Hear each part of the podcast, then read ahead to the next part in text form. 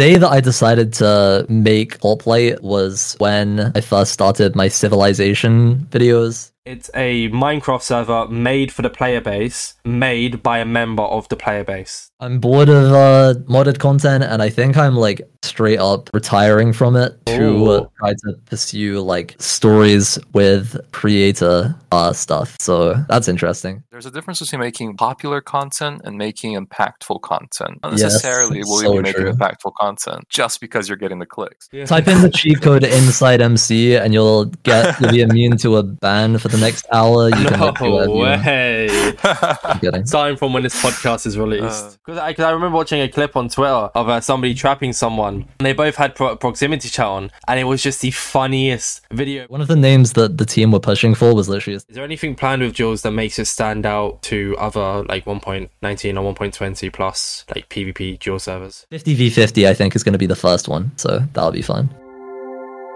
All right, lads, welcome back to Midweek MC, the part of the podcast where I sit down with the amazing co-host Captain Ajax, who sadly isn't here this week. However, it's fine. We do have another co-host, being Roman Rodri, who was on the podcast last week. Hello, Roman. Hello. How are you? I am good. I am.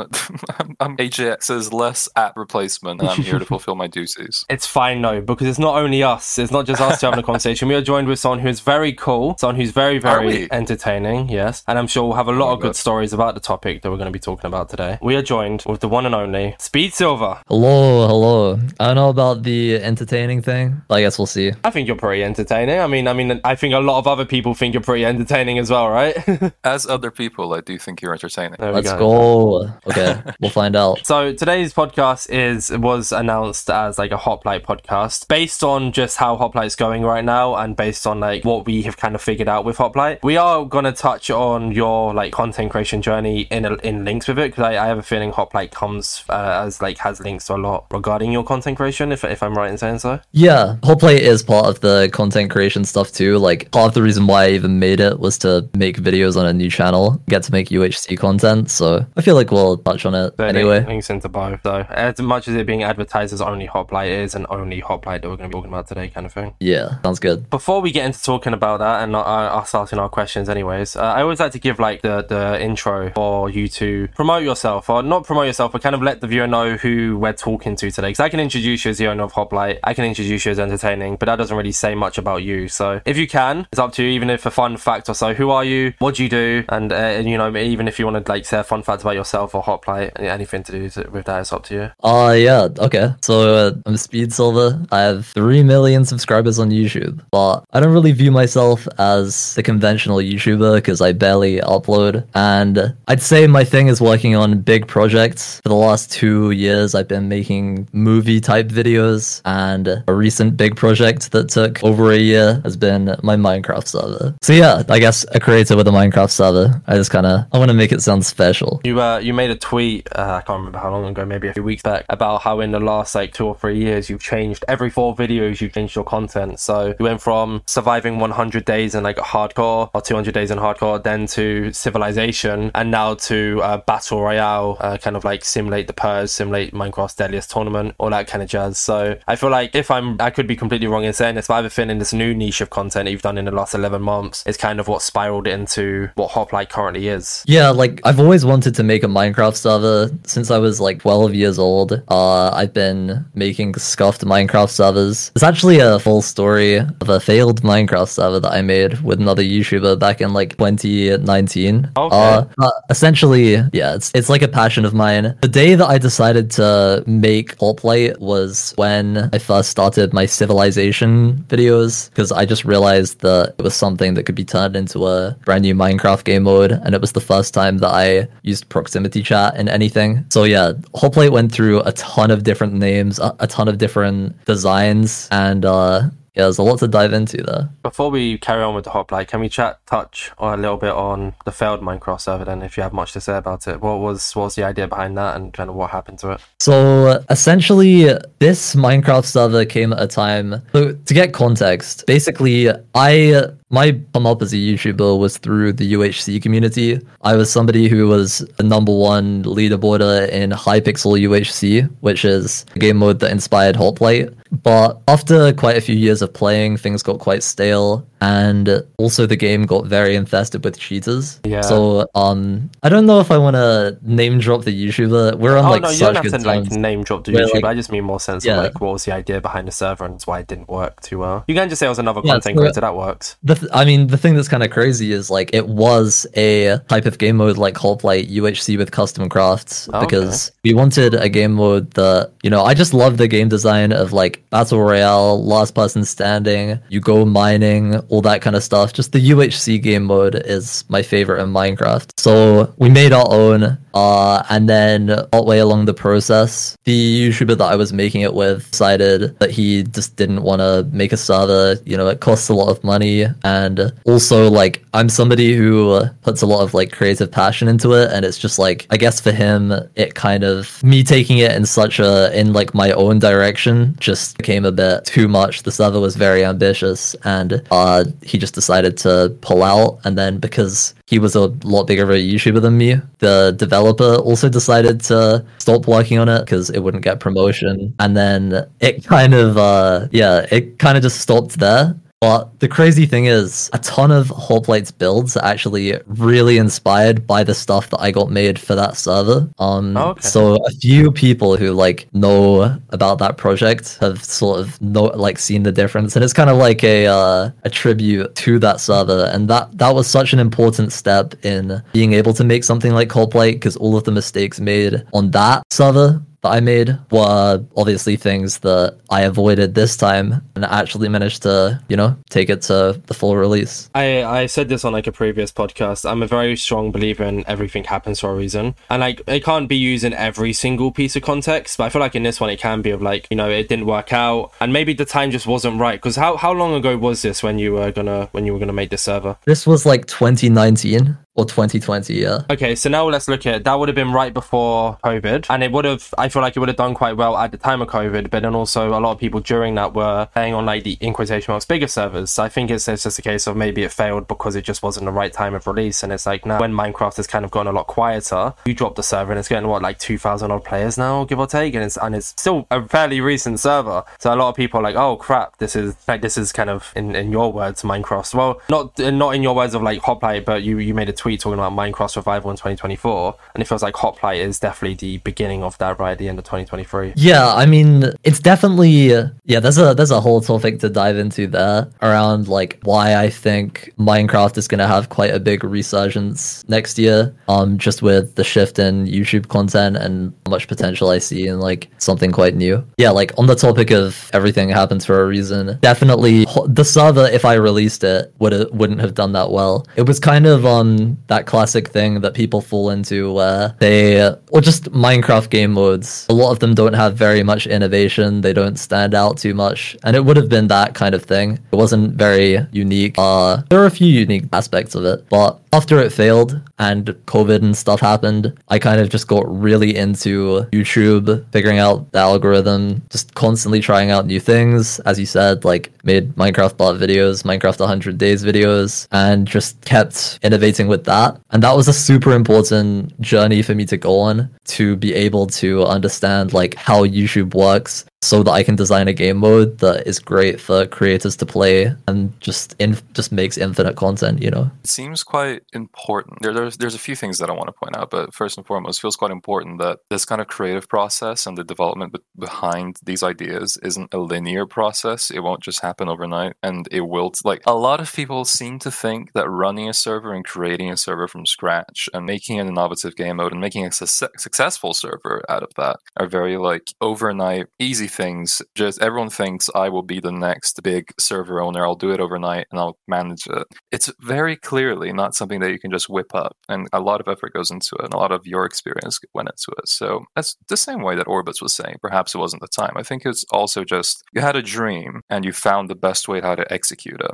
And the fact that it was such a genuine dream is the reason that Hoplite still exists and is as is as successful as it is. It's not some soulless, you know, repeat of anything that's been done before. It's a reconstruction and a reimagining of things that have been done before in some shape or form, but not in this way that you're doing it now. And that's why it's so successful in a sea of other UHC, you know, servers, other PvP servers, other battle royale modes, whatever you might think of. And Hoplite stands out very quickly, like extraordinarily quickly, because of that experience that you've put into to it. And I feel like that's something that people can take away from that. Like, I, I know a lot of people who want to make a server. I know a lot of people who want to learn coding. Um, and a lot, a lot of people want to make, for instance, events and these kinds of servers and have them be successful overnight. And they have these expectations that I don't feel correspond with the reality of success that you found. Yeah, I mean, that's just so many different things that play into having a successful Minecraft server. And I think a big part of it is understanding how YouTube works. Like, without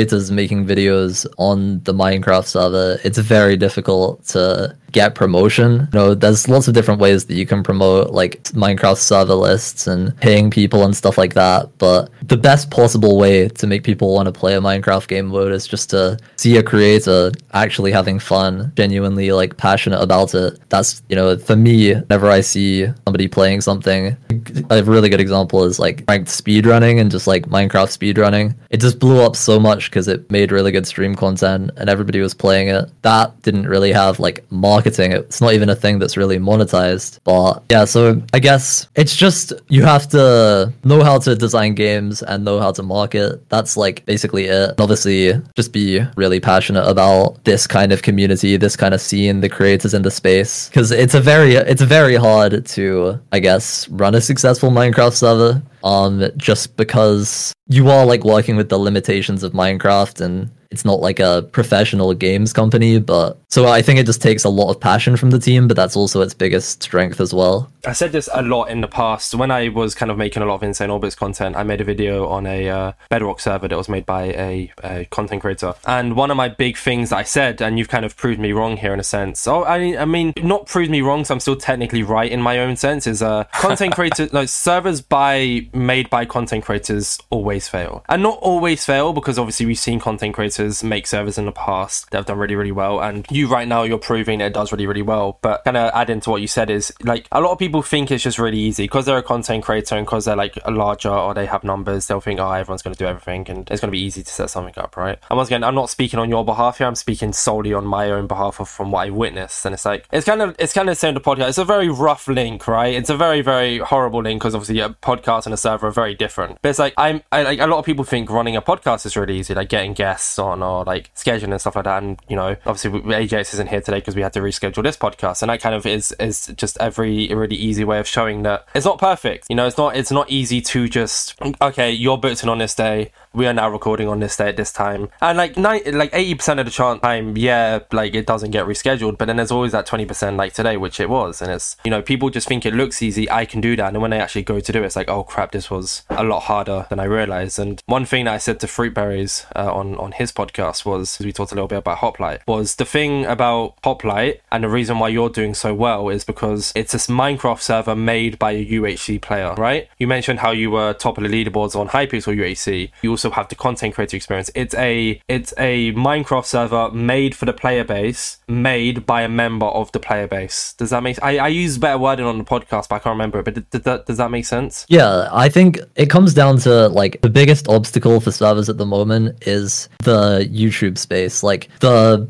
every most big Minecraft YouTubers make videos that are like modded, really customized, really optimized just for YouTube. Whereas back in the day, you'd see so many YouTuber servers just because the format, like you didn't really have to innovate. The format was just given to you. Like a YouTuber makes a prison server and then makes Minecraft Prison episode one, and it's like really insane for content. Obviously, the big obstacle that um servers face is like how is it gonna turn into YouTube and Twitch content and meet tons of eyes and stuff like that. Um, and then the other thing I guess is like yeah, if a server's like only backed by one content creator, maybe it is more doomed to fail because like the content creator who made it might not be having very much fun. It kind of depends on like if they're genuinely passionate about it. But if it's just propped up by one content creator, it is in a vulnerable position. But Yeah. obviously, what we went for with Hoplite is to make it a game mode that can make content for any creator who likes the game mode and will never really get repetitive just because there's so much new stuff every game. Another thing that I used to say as well was, um, and this doesn't apply in every single case, is like, so there was this uh, Minecraft server on, because I used to be a Bedrock Edition player, right? And there was a there was a Minecraft server Uh, release called Pixel Bedrock Paradise. cringe. Yeah, don't worry. I moved on. March this year, so it's been a while.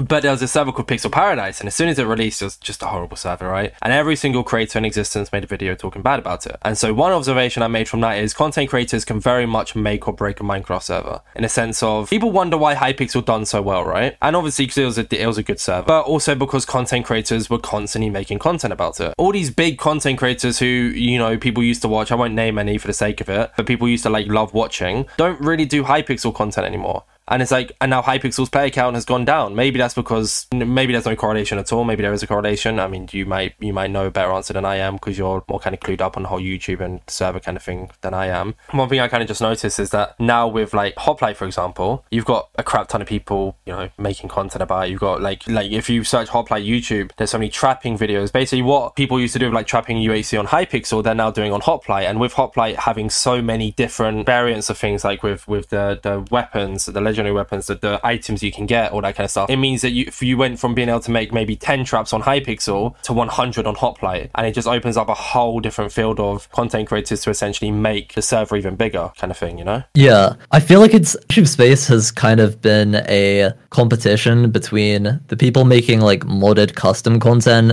and Minecraft servers ever since the beginning of anything. And it's like the spectacle of Minecraft servers when Minecraft content was first being established was kind of uh always higher than what could be done with like Minecraft mods. Like it was probably a lot more difficult to make mods back then. Uh, there were less people established in the community to make mods. There's hot, there's like teams of people who make custom content for creators now, and it's a lot more. That scene is a lot more developed. So I feel like yeah, the YouTube content that modding could make just surpassed a lot of. It surpassed mini games. Like you know, it, it, you, if you're playing a open world mod pack with crazy custom creepy things, what is that thing like? The recent uh I feel like I, yeah, I, I know what you're on about. I just can't get the name of lurkers it or whatever they're called. Uh, they they look scary, basically. You know, there's so much that can be done for YouTube content with custom stuff. Um, so I don't think it's the fault of YouTubers or the servers or anything like that. Well, I guess it's not really the fault of YouTubers. Like, fair enough. Everybody wants to make their content the best, and it's just a result of a really innovative community. And then obviously the thing that has we've seen disappear has been those Minecraft Hunger Games series, like episode 100, all that kind of stuff. And if you think about back in the day when those Hunger Games videos were being created, the the videos that weren't on Minecraft servers were literally just like survival episodes and like you know just not very interesting things. But the one thing that servers can do is involve other players and like or just make interesting stories for super long videos. Like pretty much the bit the only big minecraft server content that gets made on youtube at the moment is hypixel skyblock story videos where people uh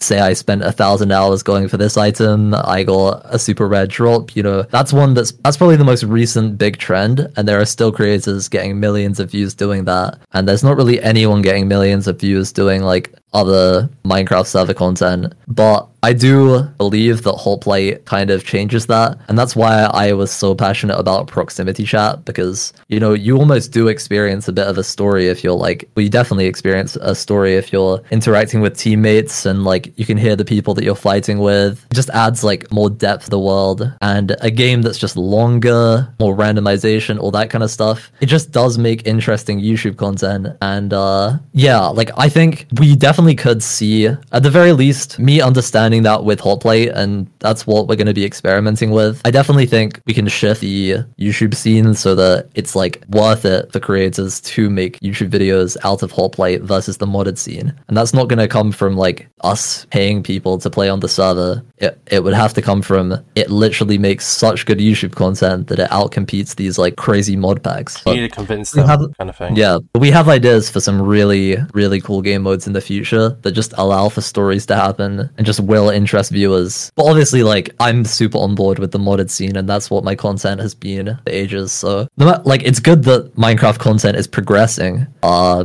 in the first place. Like, it's great for creators. Maybe not so great for servers, but it's up to the servers to change that. That. So Exactly. Truth be told, like we were talking about uh, paying creators to play on your server, I feel like the most valuable thing is, in most cases, the servers that are successful aren't the ones that are paying people to play on them. They're the servers that are so fun that the creators choose, like you were saying, to have videos. Like we were talking about it before the podcast, but a hundred episode series on these servers that people used to make that they don't really make anymore. But servers that make creators see it and go, "This is really fun. I want to make a load of videos on it." They're not being paid by the server; they're just playing on it because it's fun. It generates a return for them because they're creating content on its own. It's it's going to be like a, a return for them. And then for the server, it's a publicity, free publicity, just on the off the back of them making a good experience for the player. And then you you, basically have done exactly the same thing with Hoplite. And there's so many. I've never seen so many streamers and and YouTubers so quickly make so much content on a server. Like even other servers that come close, in my eyes, don't come close to the entertainment of content. Like other servers have numerically come close to the number of content creators creating content at a server so soon after its launch. I feel like in the entertainment value, other servers have not come close to Hoplite and what its creators have been able to accomplish in such a in an early stage of development still. There's still a lot more to come. Yet people like with proximity chat, with these unique tools and custom items, have been able to create very unique kind of experiences of videos. If you watch one Hoplite stream, you haven't seen them all. Whereas there are other servers where it feels like if you watch one one single stream of somebody playing this game mode, you have seen it all. There's not much variance. It feels like Hoplite has all the room for variance based on player interaction, which is a very clever use of it's player base actually. It's a very clever way to have the player base feed into itself. And then the creators seeing that and making valuable content out of it. It's a really, really interesting way of looking at the uh, the cycle of things that don't rely on you paying publicity because you don't have to and you shouldn't have to either. Like that's how all these servers have become successful, I feel. And as as somebody who's played Minecraft for 12 years, which is weird to say now, but that's definitely like an admirable thing that you've managed. And you were touching upon your YouTube content and how you've done a lot of long form story content. Like all of your 100 days videos are very successful because that's what people enjoy watch. People want to see a good, well told, fun, compelling story that involves a load of people doing various things. Um, and then being able to participate in that is a very, very, very like, it's a rare thing. Not a lot of people can participate in something like that. I remember that's something that you tweeted about is Hoplite's kind of a way of people to get into a server and have a similar experience to your, a lot of your YouTube videos with these kinds of, the kind of event format and being able to interact with other people. It's a very, very rare thing. So I feel like that's something that the 100 days videos, even though Hoplite isn't like, oh, you're going to spend 100 days in Hoplite. I mean, somebody might. I, will not put it past. Somebody might. We'll see. But it's not like you're going to hop on and spend 100 days creating civilization. However, the same kind of logic still applies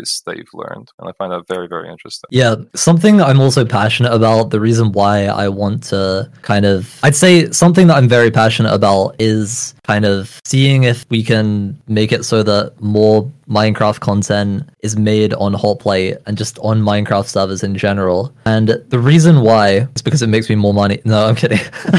It makes me rich. no, the reason why, genuinely, the reason why is because I guess, like, obviously, it does help the success of Hoplite, and that's something I want to see. But it, first of all, creates way more creators in the community. It's how Minecraft servers are how every single, pretty much every single YouTuber you will see has come into the space. Because like otherwise the barrier to entry of making a youtube video is compete with these people who have giant development teams will set up these like crazy things and storytell for two hours. Whereas the barrier to entry of making Hoplite the first Hoplite video is barely anything. Um Just play the and- game and the server. and uh, yeah, so basically, I think for the ecosystem, like, well, that's just how I became a content creator, and this has like changed my life so much and just allowed me to do what I love. So, seeing, first of all, like Twitch streamers who have so much potential start making YouTube videos, and people that I'm friends with start making YouTube videos and get instant success is something that is just awesome to see. But also, I think servers create communities and YouTuber groups so much more because, especially if there's like a team game mode or some kind of like co-op thing, creators are going to be interacting with each other a lot more. And for me, that just makes things interesting. Like for two years, I was doing modded survival based content and it was fun. Push YouTube optimization to its limits, make the craziest high spectacle stuff that I could. But what I found is like I just barely spoke to creators that I wasn't super close friends with because like why would you? Like kind of uh I think a lot of friendships kind of well a lot of your closest friends are people that you have like scheduled interactions with. Like you don't have to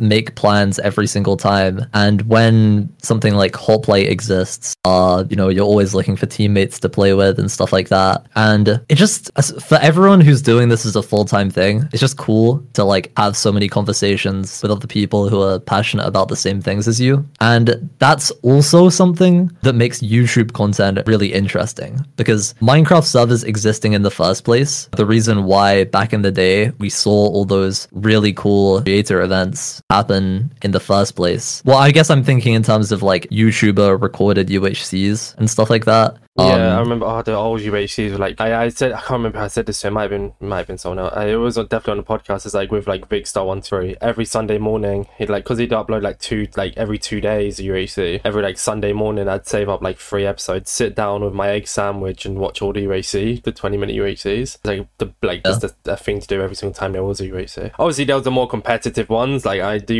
the ones with like Big Star One stuff weren't really too competitive compared to uh oh god one name I can think of is King Tong. I've really hope I'm right in saying that. I don't want to. I'm I'm thinking Yes, of other names, but I don't want to be wrong yeah. in saying those names. So. Yeah, and I think like also Minecraft servers are one of the the ways to get real PvP content. Like people can involve PvP in their videos uh, when they're doing the custom things. Like I've seen some big creators just invite like five people to the to the world and instead of beating the Ender Dragon, they have a death match at the end of videos. Ooh. Um but like the real way to have intense like the highest tier Minecraft people fighting is on servers. Like you've probably seen, well, the Hoplite community have probably seen so many YouTubers have like intense one v ones or just like at least seeing them play the same game, and we're starting to see comparisons between different YouTubers, and you know some people have like some guys are viewed as the best in the game. Uh, just two names that come to my mind like Feinberg and Floatives, just like going Relatives of- crazy Yeah, top of it's the going absolutely right? crazy and it's like me like if there was some kind of um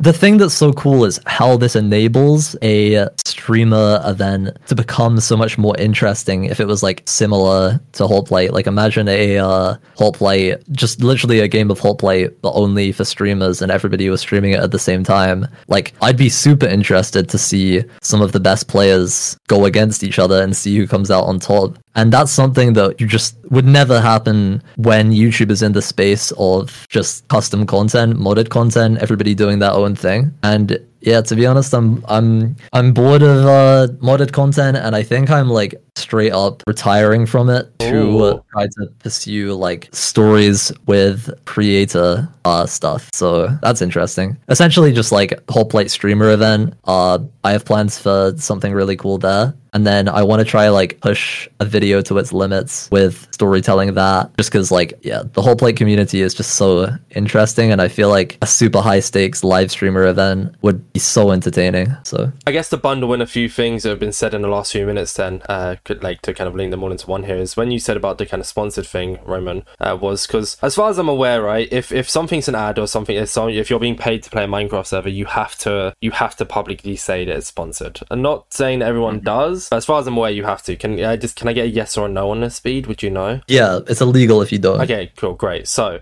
with with that, if like if you're paying a, a Minecraft a, a Minecraft content creator to play on a server, how I'd see it if I was a viewer, right? If I was purely just a viewer and I didn't make content myself, is if that creator's being paid to play on that server, they're not really too passionate about playing it, right? Whereas like with with Hoplite and uh like I I'll, I'll be honest, I personally haven't played it too much myself. I'm very bad when it comes to Minecraft. I watch I'm watching a Hoplite stream right now because I always have a stream on the background. I'm watching someone play it right now, and I watch I watch like Feinberg, I watch Fruitberries, and like I, I've made like a lot of observations on it just from watching it. I obviously I've like looked at a few stuff and had like friends tell me stuff, but with in regards to there was Block Wars last week. So there was Pandora's Box last week, a Minecraft tournament, right? And then as soon as Pandora's Box ended, the cre- uh, like creators from different teams all went on to Hoplite to play teams of four, and it happened after Block Wars. It happened like creators are playing in tournaments. They don't want to end their stream, so they're like, "Oh, does anyone want to go play Hoplite?" And it's like it's it's you can tell they're passionate about it because they're not being they're not being paid to play it. They are literally like, "Oh crap, I want to go play Hoplite." And with the whole streamer thing, you actually you you mentioned before the podcast and I found it. You said you made a tweet on the October 26th. What if a Hoplite streamer event was being planned? And, and you've hinted it again now. And it's like the thing with that is a lot of the leaderboard players and like two that come to mind, like you said, Feinberg and Floatives, they play the server. So if you were to do a streamer event where there was like a cash prize, for example, and it was only for content creators, you have you can get how, how many? Sorry, I, I it's, it's very bad. I don't know this. I'm sorry. How many people are in a solo battle royale game? Is it 40 or is it more? 60. 60. Oh my god, sir. Sorry. So with like, you could get 60 streamers, or not even 60. Say we wanted to do 30 or 40, like I mentioned. You could do that, and you could get 40 content creators who are all actually playing the server. Whereas I'm not gonna name drop other servers, but there's a lot of like there's like some some that I see where they're hosting like streamer events,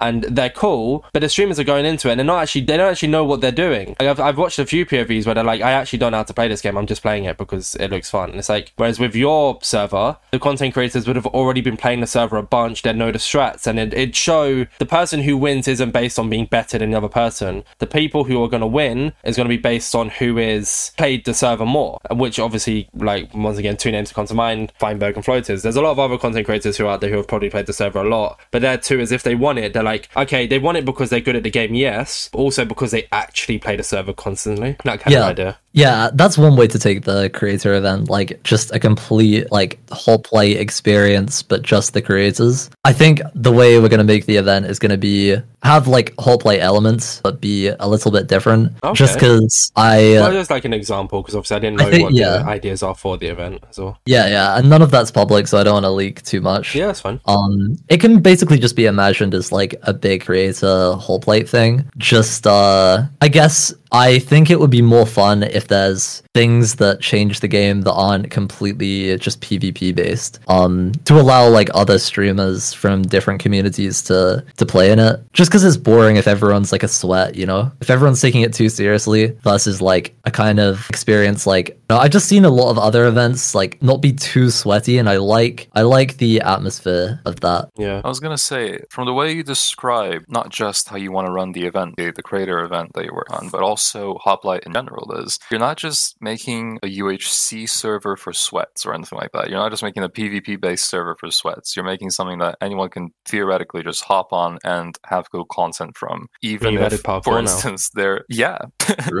And even if somebody just wants to hop on and do some kind of roleplay based video, if they want to do something silly, if they want to do something fun, the tools are there for them to do that. And it sounds like the creator event, you're not just looking at what could be fun from a purely sweaty perspective. You're looking at it from what could be fun for just about any creator who wants to join, could get something out of it, even if they are not PvP focused or they're not. They don't have the most time to play on Hoplite as is. Can just yeah, hop on and essentially, like. I I just think it would be interesting if a creator event that was live streamed also made for crazy uh, like a crazy YouTube video. We've seen that with like some creator events, but a lot of them are very like repetitive uh, and minigame focused. And like I definitely uh, I think there's so many upsides to the minigame thing. It's like really fast paced, so much variety in gameplay. Like that's one way of doing things. But the other way of doing things is like I mean straight up like this isn't what it would be, but if it was just like a longer game of, Hoplite just with creators, there's just a lot more. I guess it can make a longer video, more randomness is, is going to happen. Like just the same way that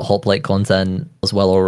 Yeah, I just think it would be interesting for a creator event to expand over to YouTube so that there's kind of of a link between those two communities because I think that's something that the Minecraft space in specifically English has missed for so long. Like people have noticed or just eh, people know that the Spanish Minecraft creator space is so popular compared to the English creator space. And like I don't know about how many people I I- like I guess like surely there's more English Minecraft players than Spanish ones. But I think what happened over in the Spanish side of things is like they moved a bit less towards the crazy custom modded stuff. Like we only went down the route of Minecraft bot videos. I guess maybe this isn't too familiar to the like to the Minecraft multiplayer community, which I'm sure a lot of your viewers are. But like most people know about the Minecraft bot videos or whatever, they might have seen them in their homepage. And that only started because two crazy genius YouTubers uh start just did a custom cube UHC. Like it all started from King Tong and Grazer making like a custom uh, Cube UHC title. It was like Minecraft, but you can craft in Oh, Elytra. and that just went into a whole like Nestoria still does it like Minecraft. yeah, and then Minecraft it just videos, they, yeah. it was just like Minecraft, but random items, like all these things, and that caused this crazy, crazy trend. That's I guess it did go into the Spanish community more, but for whatever reason, like maybe their Minecraft servers were just like more solid. Creators didn't like it as much. They stuck with Minecraft servers, and obviously that's a link between Twitch and YouTube. Like if somebody's uploading a video on a Minecraft server, maybe stream highlights style, and people are to go over to the streams. Whereas we don't really see many stream highlights anymore. So at the very least, like there was a creator event that made a good YouTube video and it was live streamed. Could see Twitch space grow more. I mean, the last time something big like that happened was Dream SMP, and we saw like 100k live viewers on all these streamers because yeah. it was an innovation that like not only made YouTube videos but also streams. It's funny you mention that. So on the on the like multilingual side of things, I'm Brazilian. I I make English speaking content, but I'm Brazilian. Um, and I've had a lot of contact with the Spanish community. And two interesting things is when it comes to like these large events that create these amazing stories, one of the most like one of the largest examples I can think of, even before this year necessarily, is the event Squidcraft. I'm not sure if you saw it Mm, but yeah. it's literally Squid Game in Minecraft, made by a Spanish Spanish speaking the Spanish speaking community. It's a really good mix of roleplay and mini games and PvP skill. So it's like it has a little something for everyone, and everyone made really incredible just roleplay content. Even people who don't always roleplay made really fun uh, roleplay content with the like Squid Game logic that they were applied to, and that was a huge event. I had no idea it happened until they started adding English speaking creators. And then suddenly I found out, oh yeah, it's the second one that they've added English speaking creators to. So that was the first one that was also really successful the previous year. Uh, I don't know if they're going to do one anytime soon, but it happened like really, I think February, really early in 2023. So we tried to happen. And then after that, a couple months after that, we had the QSMP come in. And I feel like that, I feel like maybe if you don't have as much contact with multilingual communities, it's easy to miss. But the second they added Brazilian creators, they started getting streamers who get an absurd amount of views just playing on QSMP. Like we're talking about Cellbit and Forever and these creators getting over 100,000 views doing QSMP lore, like when lore first started, or not even just doing lore. Numbers that we hadn't seen since the Dream SMP. And then with the number of creators that they kept adding from different communities, the numbers just kept growing. So I feel like a lot of people kind of sleep on the the, the perhaps the impact of the multilingual community because we simply don't have touch with, with we don't tend to have touch with things that are outside of our own like sphere of content that we consume. But when we have the QSMP doing this kind of thing, it becomes quite obvious that there is a lot of stuff happening outside of just the English speaking community that you can look at and take inspiration from. Yeah. This is what we touched on last week's midweek MC Roman as well, kind of Yeah. linking into that, which is funny. Yeah, I guess like the Spanish because that's what is already a community of people, big Twitch streamers who make stream highlights style videos. Like there's a lot more incentive and just reason to to try something like that. That that kind of like streamer event that makes crazy YouTube videos hasn't really been proven to be worth it for quite a while, so nobody really does it, but you know, maybe all it takes is a YouTuber who's bored of the custom optimized videos to like put it on. Because I guess like that crossover of interest for me, where like I want to do new things constantly with my channel, and I want to like do make the Minecraft community do more like memorable things. I grew up watching Minecraft YouTube and looking back on all those like recorded rounds and custom events and all these things. There's obviously still like tons of people making moves and like hosting cool events. But yeah, like there's nothing really uh, in the PvP space. Like QSMP is the perfect example of like just innovation and and doing things that cross over. But yeah, I just want to see like a kind of Resurgence. yeah, just a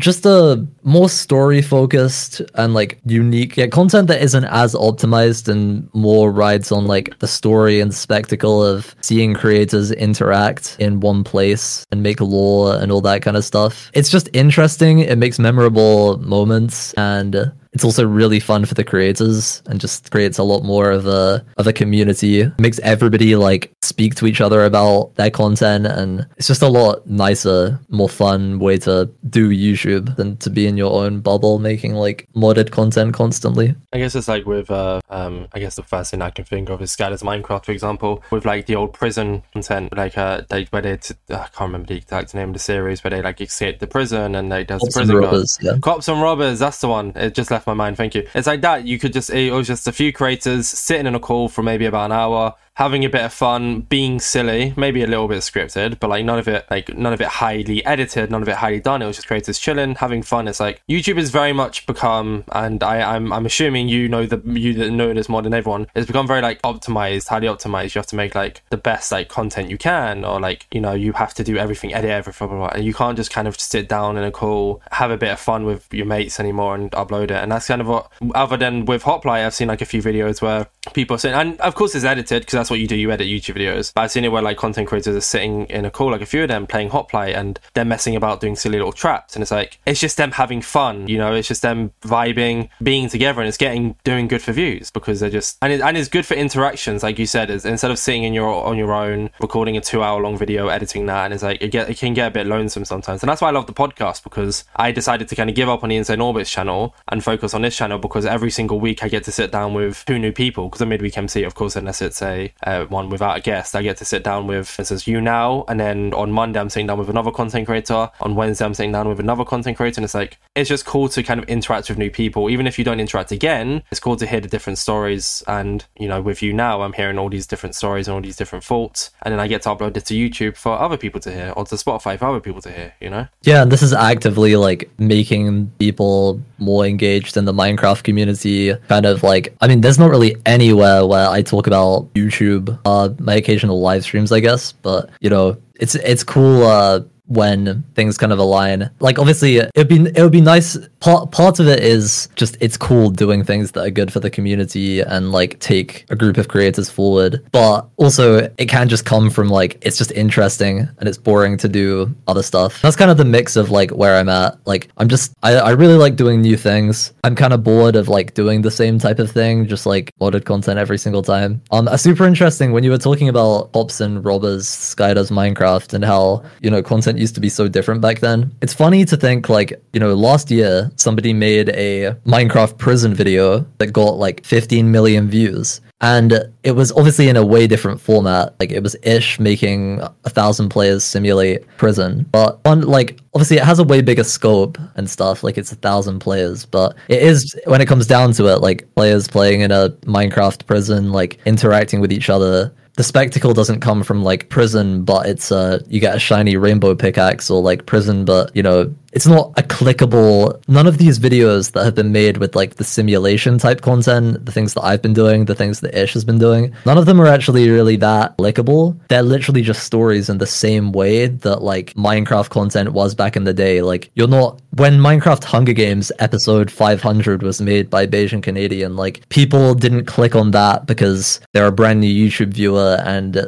well, obviously some did because like Hunger Games in Minecraft is cool, but there are probably like more clickable titles and thumbnails, but it's just kind of the Person, maybe. yeah the the personality and just like I guess there was a lot of scope to to that back in the day. But the reason why it's just super interesting to me is like with what could be well what I could do with like streamer events is with like the Hoplite streamer event is just by setting up a um a streamer event that makes an interesting story and stuff like that. It can easily make a YouTube. To be honest, I don't even know where I was going with this. Let me finish it somehow. Like, I can step in just- if you need. I've got. I've got. no, no, let me fin- let me finish it somehow. Like the the point. It's just um. I guess if if cops and robbers videos back in the day, actually no, it's if like Ish can make a prison video popular just because it has an interesting story, and that video got 15 million views, then the potential for personality based, story based YouTube content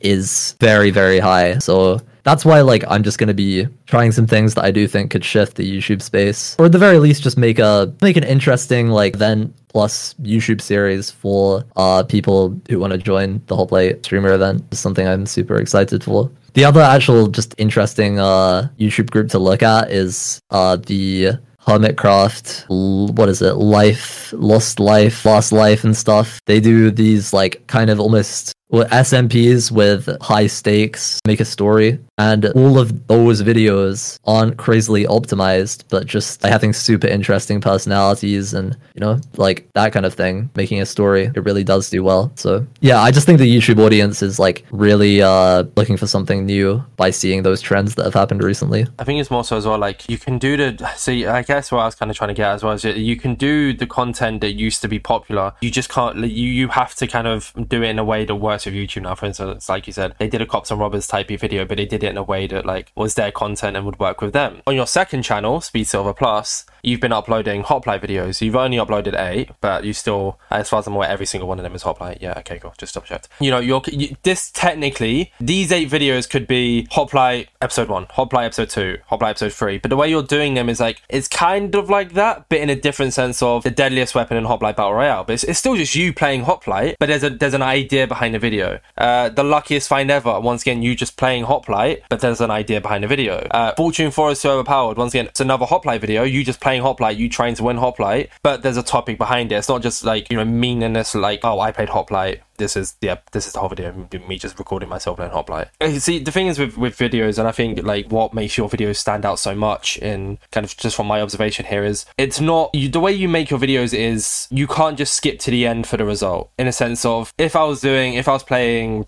if I uploaded a video 20 minutes long of me just playing Hoplite, right? Depending on the viewer I am, I can either watch it in two times and just watch it for 10 minutes, which is what I kind of watch most content on. Or if I don't really care about the video because I know it's just you playing normally and I want to see if you won or not, I just skip to the final end battle. But with your kind of videos with the luckiest find, when does the luckiest find happen? Uh, you know, I killed an X-ray hacker on Hoplite and he had this. When do you kill the X-ray hacker? What does he have? Like, I can't just skip to the end of the video to find out the answer. I have to watch the video because it could happen any, it could happen one minute and it could happen five minutes that kind of idea. And I think that's the whole idea of it's still kind of the same content, but you've changed the way it, is to make it more optimized to current day YouTube in a sense. Yeah, I mean, Hoplite content falls under like the what I'm doing with it at least does fall under just like it being kind of optimized. Uh, because those videos aren't videos with like super super depthful stories and stuff like that. I mean, obviously, me just playing, going on like a progression thing of starting with nothing and then trying to win the game is like a story in itself. Yeah, I mean, the stuff that I was like just talking about is how with the with like stories and kind of uh innovation, I think YouTube can like YouTubers can do better. Uh, and like YouTube content can be a lot more story oriented and less uh, optimized. And the reason why that's so exciting, I guess, is because like for a lot of types of creators who are very creative, uh, have really interesting personalities, and just like have a lot of things that aren't just skills in YouTube optimization. It's good to be able to like have a little bit of freedom and like not have to get the most clickable, optimized YouTube thumbnail ever. That's what I found at least. Like it was a breath of fresh air being able to make the content content that I was on my main channel and just not really have to worry about the thumbnail being optimized. I just kind of had a basic format for these types of videos. But the Hoplite content, the reason why that's like cool, I guess, is because of like, yeah, the game, the game behind it. It's just a story of like constant intensity uh, and really high stakes and stuff like that. Something I was going to add off the back of what you were saying is I feel like a lot of people, everyone wants to make it big. That's something that's always been like a, a constant, I guess, dream for everybody who ventures into content creation, especially since I don't know the early days of YouTube. That's something that I, when I was a kid, I dreamt of. Oh, I'm going to be such a massive YouTuber. Obviously, everyone has that kind of dream growing up. When at least when I did, uh, I think something that people lose track of, especially nowadays, I see it a lot, is there's a difference between making popular content and making impactful content. Not necessarily yes, will so you be making true. impactful content just because you're getting the clicks, and you can spend your whole life optimizing the algorithm reach of your videos. Then, if if it means literally nothing from either uh, an entertainment perspective or from an impactful uh, artistic perspective, whatever it is, if it doesn't drive the community forward, then how much value is there in what you did compared to what you could have done with the same tools if you applied more creativity and passion to what you were actually doing, making the video out of? If you're just copying Mr. Beast, for instance, to get a lot of clicks, then what does that actually do? it, it does nothing. It gets you clicks, but it won't do anything else. It has no positive net value for anyone aside from the the clicks that you're getting. And then when you actually apply creativity and passion to a project and mix it with the knowledge that you have, you can actually make something meaningful that reaches a lot of people and has a deeper impact and drives things forward. And a lot of people lose track of the fact that, for instance, some of the biggest content on YouTube when I was growing up was the Yogscast Shadow of Israfel which was literally so just friends hopping on a server. I love it so much. I'm glad that you, that you like it. I it was just friends hopping on a server, semi-scripted improv. One of them didn't even know what was going on. Like Simon did not know what was going on. Lewis had a basic idea, and they just they just went. They just went and they made a large successful series that sadly never ended. And I'm still not over it. Uh, all these years later, I'm still not over that. But they did it, and it was really successful, and people still talk about it like 11 years after the fact. And then they have, as you were mentioning, the Hunger Games videos. They also made those videos with no preparation no skill. They just got a lot of fun people together, popped on the Hunger Games map, and made fun content with loads of other creators. You know, collabing with people like CaptainSparklez for the first time, collabing with a load of different uh, Minecraft creators at the time for the first time ever that they were doing that with these completely off cuff fun maps. I feel like that's something that you've managed to, that you were talking about, basically meshing these different skills, I suppose, the skill of fun and creativity and art, and the skill of getting clicks into something that really drives the community forward. Yeah, I guess it's like like I've just kind of ended up at the point where I want to be remembered and like make an impact and just do something more than just get YouTube views. Like it is fascinating to uh, you know do the YouTube game and like increase your views constantly, but after a while of doing it, it's just like it gets a bit stale. And we've kind of seen honestly one of my biggest inspirations for like switching my content was actually Clownpierce, just because or even just the lifesteal SMP like all those guys kind of uh, decided to step away from the spectacle, or maybe didn't even step away from it. Like that's how they started their their YouTube scene, uh, the their YouTube journey and stuff. But by making a story, playing on this server, and having like lore and interactions, people ended up actually caring about watching them no matter what like even just a, a random 1v1 video by uh, between two prominent pvpers would get so much interest because all the viewers are like Clownpierce is the guy from this crazy he's the scariest player on the lifesteal smp let's see how he does in other stuff. And yeah those like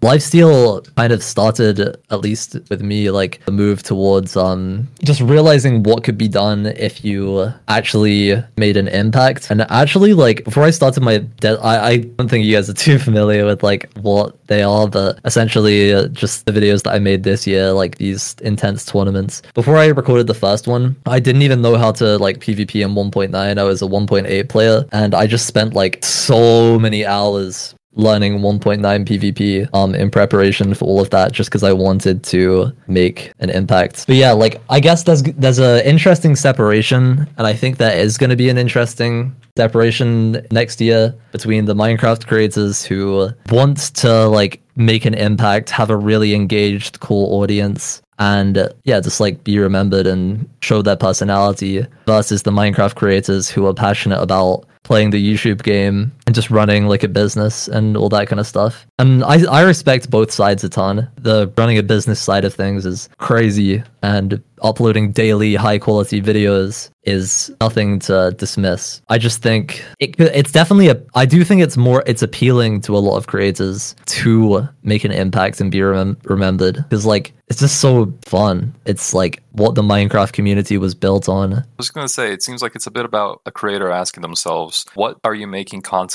for? Are you making content to be famous, or do you want to be famous to get something across? Yeah. Or do you not even want to be famous? I don't even know. Some people might not want to be famous at all. Yeah. The interesting, the other interesting thing is like how much potential that is from like the Twitch streamer scene. Because I guess like if you're a streamer who doesn't also make YouTube content, I think a lot of those guys like they have crazy potential to make YouTube videos. A lot of them have made some of the best YouTube videos in the Minecraft, you know, in Minecraft, but they've kind of just got tired of like the YouTube game, how much gets optimized. Um, I don't want to like I've never spoken to these guys about this, so I don't want to I, I, could be wrong, but like Apple, for example, like he was and is always going to be known as like having some of the highest quality videos, making some of the most impactful videos ever seen in the Minecraft space. And he doesn't really upload on YouTube anymore. Fruitberries as well. Like even though they were simple back in the day and he might not have like really planned it, like those trapping videos were just like insane. Trapping in Hypixel UHC were just insane. Um, stories of like trickery and like plotting and it's just uh, those videos blow up for a reason and maybe like what the minecraft space needs is some kind of uh a person to like put on an event and design a story so that like all these crazy high potential streamers can even if it's just for their Twitch stream for like a temporary event, uh, I just think so many people will get interested in that and it'll make YouTube viewers and kind of just spiral into like a big thing. Yeah, it's just a lot of like time and effort to put together a story yourself. Like, because I've been hosting these pl- these events just to like make some like kind of just hosting like private events just because I wanted to make stories in Minecraft. But yeah, now like Hoplite exists. I also just there are so many creators that I've been speaking to recently who've been playing Hoplite. Uh, I just so want to do something. Like I won't explain what the plans are, but yeah, we'll see how it goes. A lot of things, big things planned that you can't really say too much on without leaking anything that you shouldn't be leaking.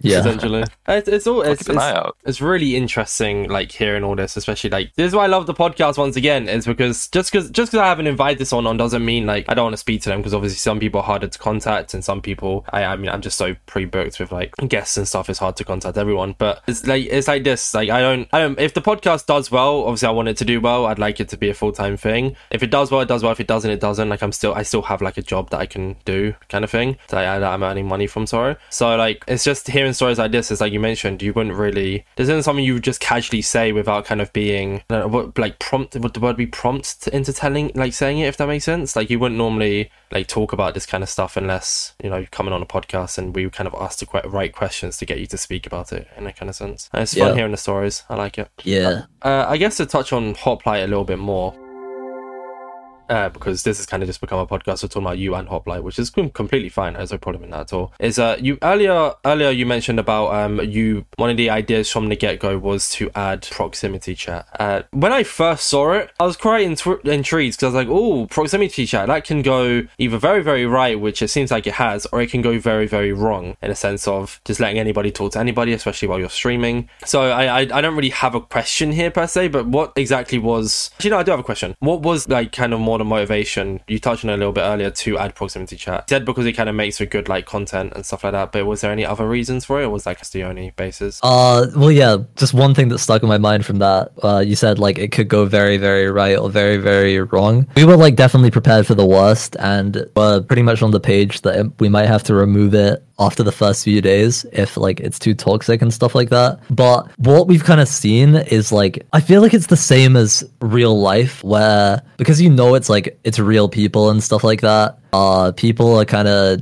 a little bit tamed because like if somebody says something absurd first of all be with moderation so by absurd i mean like not bannable not like terrible but just something like maybe they're being they're raging like out loud at someone Yeah. other people around them are gonna like laugh at them or be like well chill like it's uh, you know and it kind of just the social interactions tame it a bit which is funny because it's like the same logic as oh somebody could like be really rude. Somebody could be really rude in real life like when you're walking down the street. But because it's like a real person and they're gonna like react to it or just kind of uh think you're weird like there's just no need yeah for, for whatever reason like it just does work pretty well. And i'd like to think uh, as well like the community are on board with what we're trying to do as a server. So it's kind of less like there's less reason to break rules and like cheat in the first place or get banned because uh well i guess like people want to keep playing. It's probably like genuinely just more fun to play the game properly uh than it is to break a rule and get banned and have to like pay for an extra minecraft account and a vpn and like all this stuff you know? Oh, so you guys IP ban, do you, or is that something you can't leak? uh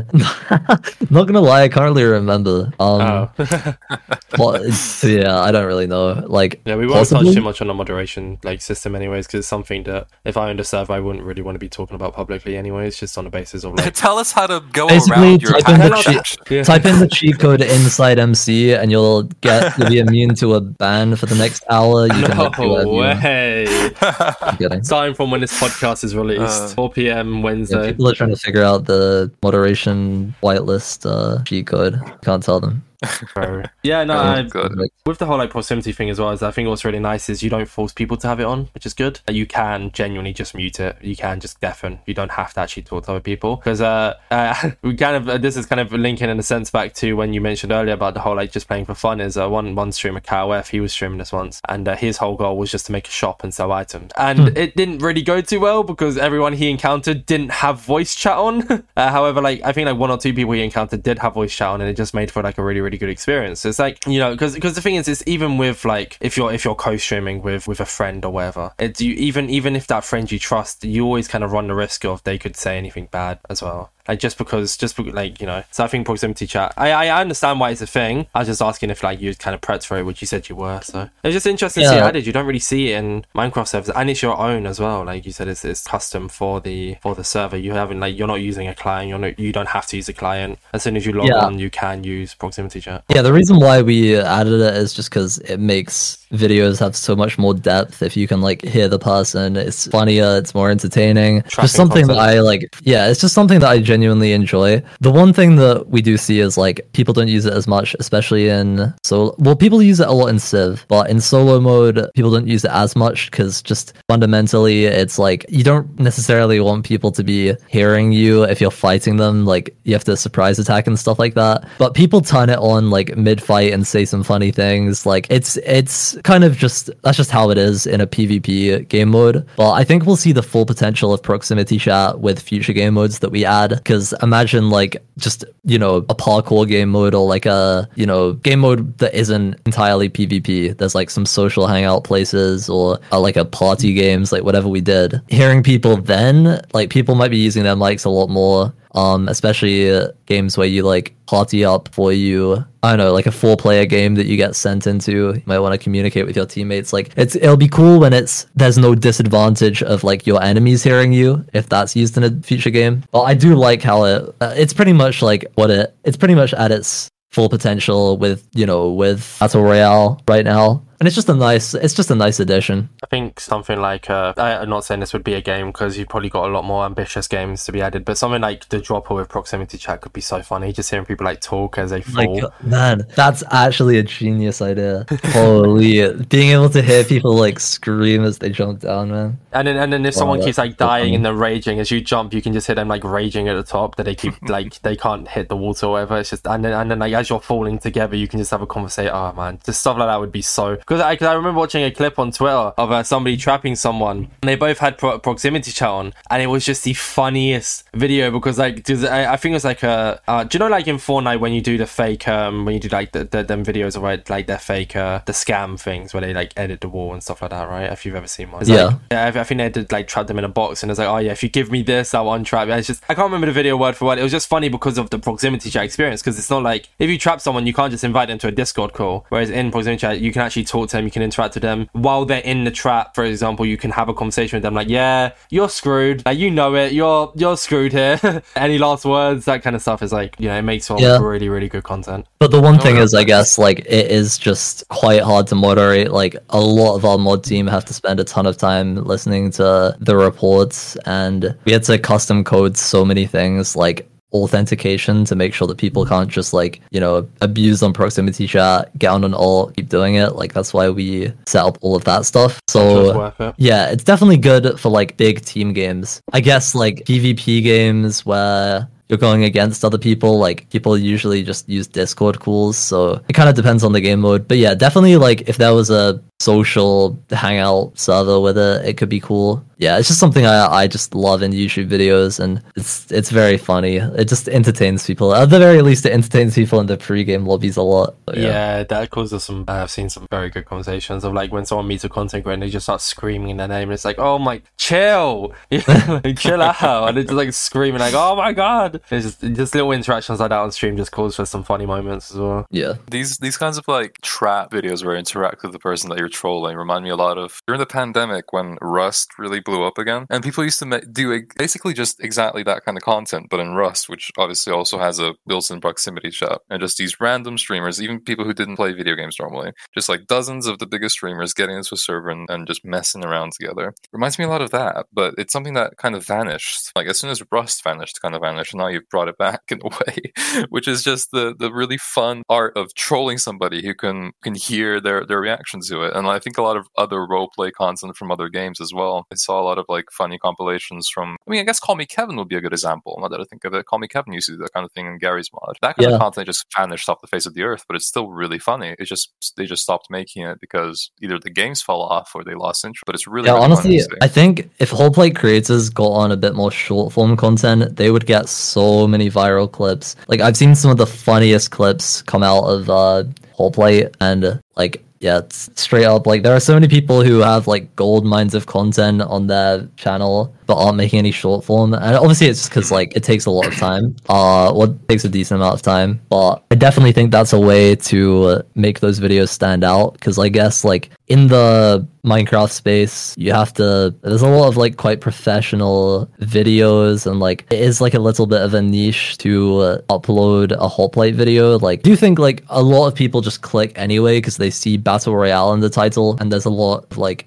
stuff behind why those videos do well. But yeah, just kind of thinking about ways to like send people in the Hoplite in the first place is pretty cool. Yeah, short form content, uh, creator events, like that's a, a lot. Of, that's one of my big goals. Just like expanding the Hoplite niche to kind of uh yeah, like a streamer event will just make it so that more people are interested in in Hoplite, which in turn benefits the the whole server, every single creator who's involved. So yeah, Are you able to be able to give it? Because you've mentioned like this creator event a lot now, which isn't a problem because yeah, I can tell you're excited it's, for it. it's been something that I've been like planning for so much over the past couple of days. So it's just so fresh in my mind. Are we I, able uh, to get any leaks to like and like the littlest of scoops? leaks? Just any anything that you can hint at for it, just for the sake of the podcast. Obviously, no pressure. If you you can say no, I'm not forcing you. But if there is anything that you can mention, it'd be kind of cool to hear. I guess like it will be a bit of a mix between an event and an SMP. Uh, Ooh, okay. SMP because like longer and yeah, people playing for longer without it for the entire time being focused on like grinding gear allows for like lore and conflict and like kind of slowing down the pace. So yeah, I just think like a good. Um, I mean, it's again like kind of similar to what I've been doing on my channel. Just designing a game makes a story, but there's still super intense conflicts. It's like just I guess um with my YouTube videos, like part of the reason why those videos worked is because nobody was really taking it seriously. It was just all my viewers who are like not super sweaty Minecraft players, and everybody kind of got that it was just more roleplay based and kind of uh yeah that's that's part of the reason why it worked. But it's such an interesting like iteration to put on the event making it so that every single person in there is a content creator that people know. And i guess beforehand it's like trying to convince any creator to i, I don't think there was really a place for something like what i have planned to happen before Hoplite existed. But now like streamers have a whole community who like the hot style stuff. If an event is like in that format um and everything it'll make like amazing content for the creators but also make really interesting youtube videos for everyone who's involved And something that, that I'm sure a lot of people are going to be excited to see now that it's like it just went from a hint on Twitter a few months ago to now actual like you are thinking of ideas, you are actively working towards this. hmm And for any PvP creators out there who mostly do PvP, I want to say, as both as as a viewer and just generally as a, as a human being, nothing brings me more pleasure than watching a really a, a traditionally really try-hardy, skilled PvP player suddenly hop into a situation like this and become like Lord Bing Bong of the of the mighty hammer and just fully commit to the roleplay aspect of it and just have fun with people. Like like people sometimes some people can lose track of how fun it is to just let loose from the um the stress of feeling like you have to win something, which is why I think the, the, the meshing of the event is so fun. There's not really a stress to win. You're to make good content out of it. So that's where your energy is to be directed. It's not to be try hard in communication and movement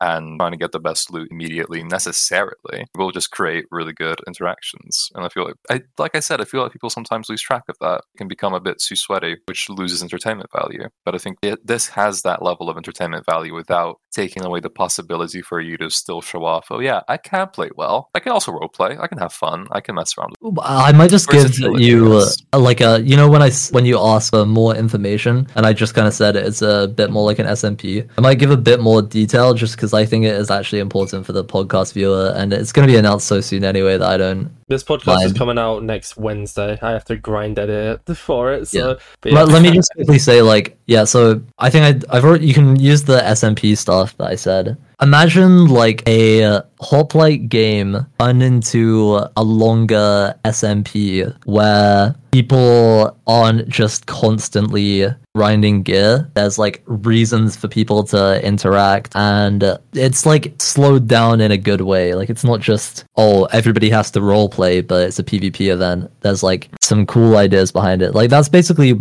my like whole thing as a creator is game designing for stories and then also knowing how to like turn it into a YouTube video. That's like how the idea of Hoplite came into action. So doing that kind of thing with a creator event, uh, it's just it's so exciting to me to be able to use those skills to make it shine. Well, obviously the first season is going to be like a kind of small scale thing, but to use those skills to benefit the creators who you know I just interact with a lot now and like have just known for ages is cool. Um, now that this opportunity with Hoplite success has like been given to me, so I'm excited to see where it goes. yeah, I guess it's, Absolutely. pretty cool. I guess a bit more of a basic question, not as entertaining as I mean, maybe it could be. Who knows? Actually, is uh, where why the name Hoplite? Was there was there any reason for that name, or was it like 'cause you said you went through a few names? So why did you essentially? Because Hoplite is obviously something else. If you search Hoplite on Google, it's something used in like the Roman Empire. Yeah, they as well. copied us. The Roman Empire, copied uh, you, the yeah, Greek so- Empire copied us. Man, it's actually crazy. Um, and then for some reason, they show up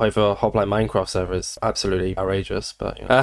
Yeah. what was the what was the idea behind behind that name? Well, yeah, the interesting topic there is YouTuber. Like the big decision was, uh, will it be named around me because it's like my server? It's just yeah. Uh, or will it be named around something like the game mode, or just given a random name? And like straight away, I knew that I didn't want to name it around myself. Um, just because the whole philosophy behind the server is like it's not really about me. Like obviously something that I like founded. First of all, like we have a giant team who do a ton of uh, you know like make tons of new ideas possible and all of that kind of stuff. The way it all started was literally just I made a massive document and then uh went to the owner of a UHC server that I like thought was really cool back in the day that had shut down and then just just said like want to make a server? And he was just like yeah. And then got some of the devs that he used to work with. So that was cool. I guess it's another example of like, yeah, past mistakes, like not not in that way, but it's just like past experiences, like some things, like a- any Minecraft server, like you're gonna face trials and and issues. So that experience for him was also a huge part of uh, how building Hoplite's team was possible. Like, what was the topic again? What was the, where'd the name come from? Why did you say So? I no, that's interesting. Don't, don't- all of that was interesting. Don't get me wrong, but it didn't answer the question. yeah so basically i didn't want the uh the server to be called like silver mc like one of the names that the team were pushing for was literally just silvera and i think if you press f3 while on hold hoplite it um it just says that in the corner like for the the fork of minecraft that we use Silver Um, yeah. so uh, yeah, like people, there is obviously you can see why like you would name a server after yourself because then 100%, your yeah. your like community are like, oh, it's the SpeedSilver server. It'll be like his videos and nice and easy. But I really like that the server has its own identity and isn't completely about me because it's not. Like I spend most of my time now now that Hoplite's released obviously like talking about the like working with uh admins and everything on what direction to take the server in and like but when it comes to actually designing the game modes and working with the team day to day like that's all done by the rest of the team so that I can focus on YouTube and like you know all those guys are super capable so there's no need. I think it's just cooler to have a server that isn't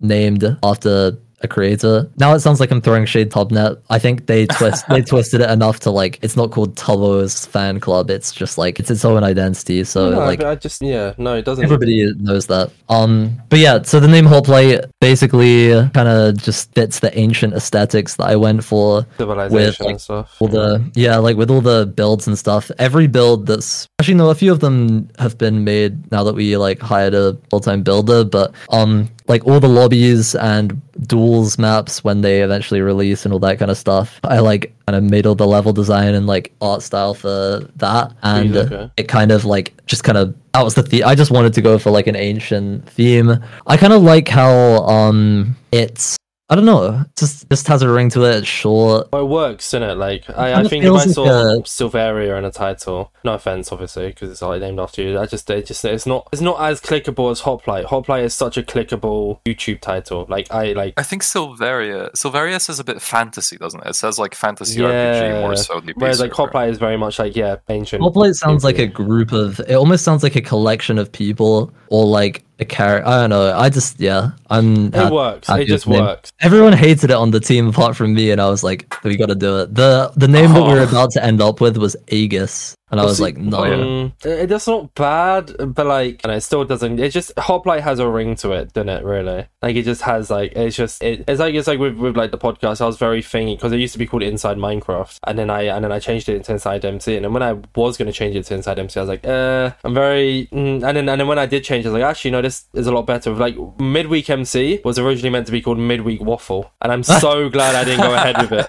I'm so glad because Midweek MC is just so much better. It's so much brandable. It's so much more brandable. Is a lot more brandable than like Silveria or Aegis, you know? Yeah, the funny thing is though, Hoplite's kind of like become the name of the battle royale game mode. So when we add other game modes, people start saying like, "Oh, I want to play some Hoplite." It's like, where do I go? Like, I don't know. Uh, if people Hoplite do you people mean? might have to start saying like Hoplite battle royale specifically. I guess they will, but We'll or maybe they'll just. Hop. Yeah, saying Hoplite means battle royale, but then you can specify which other game mode. Can I can I say something quickly, just because in anticipation, if anybody we said earlier when we were talking about the Hoplite name first, you guys said it was Roman. I feel like there's going to be some nerd emojis in the comment going, "It's actually Greek." So I, I think that I Oh, should acknowledge oops. that first, because having having a historian in the group who doesn't point that out, I feel is quite an egregious flaw in my degree.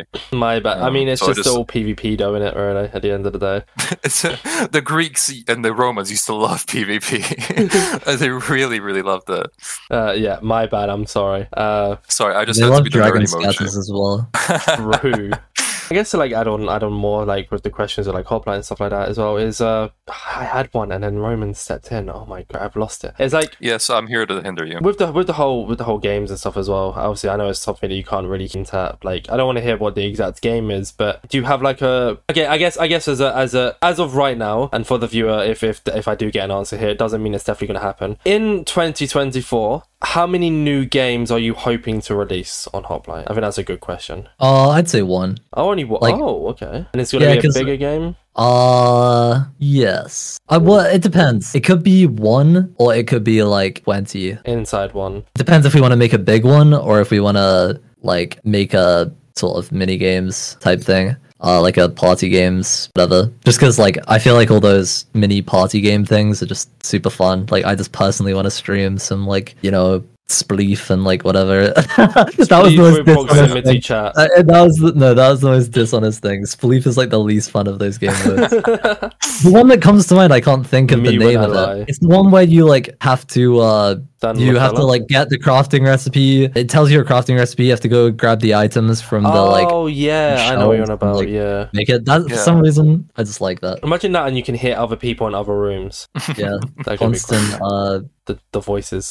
Screaming about how to make a piston because they don't can't remember it. and then you can technically help people as well. Like you just like kind of go to hi, do, you- do you know how to do you know how to make this? Can you help? yeah, yeah. With adding game modes, it's like it's so different to back in the day when Minecraft servers like YouTubers would just make videos on anything because the game mode has to for it to be worthwhile. Like has to make YouTube content, in my opinion. So we aren't just gonna like throw anything out there. It'll be like good if we if we make anything. We already do have plans for something, but they aren't solidified enough to even like hint. I guess like hmm. I, we can leave it there. Uh, like I don't I don't want you to yeah, you know, say something you shouldn't say. Yeah, I mean, I think that's good. Like that's a good enough answer to the question I was looking for. I'm, I'm, oh I'm man, I just wanna, I just want to get people hyped, man. It's just like this is technically getting uh, like I mean it's getting me hyped anyways the fact that you Oh. have a passion you have an idea but the fact that we know you have something in the pipelines I think is good enough to build hype we don't even have to know what it is it's just the fact that you're hyped about it and you're ready for it and you're planning Yeah. it it's like I think that's good enough to be like okay that's gonna be good because you had the exact same thing when is- you made this when you made Hot Yeah, in the first place and look how good it's turned out I guess the thing is like if it makes good YouTube content, it's because it's actually like interesting. If it's interesting to watch, it's to be interesting to play.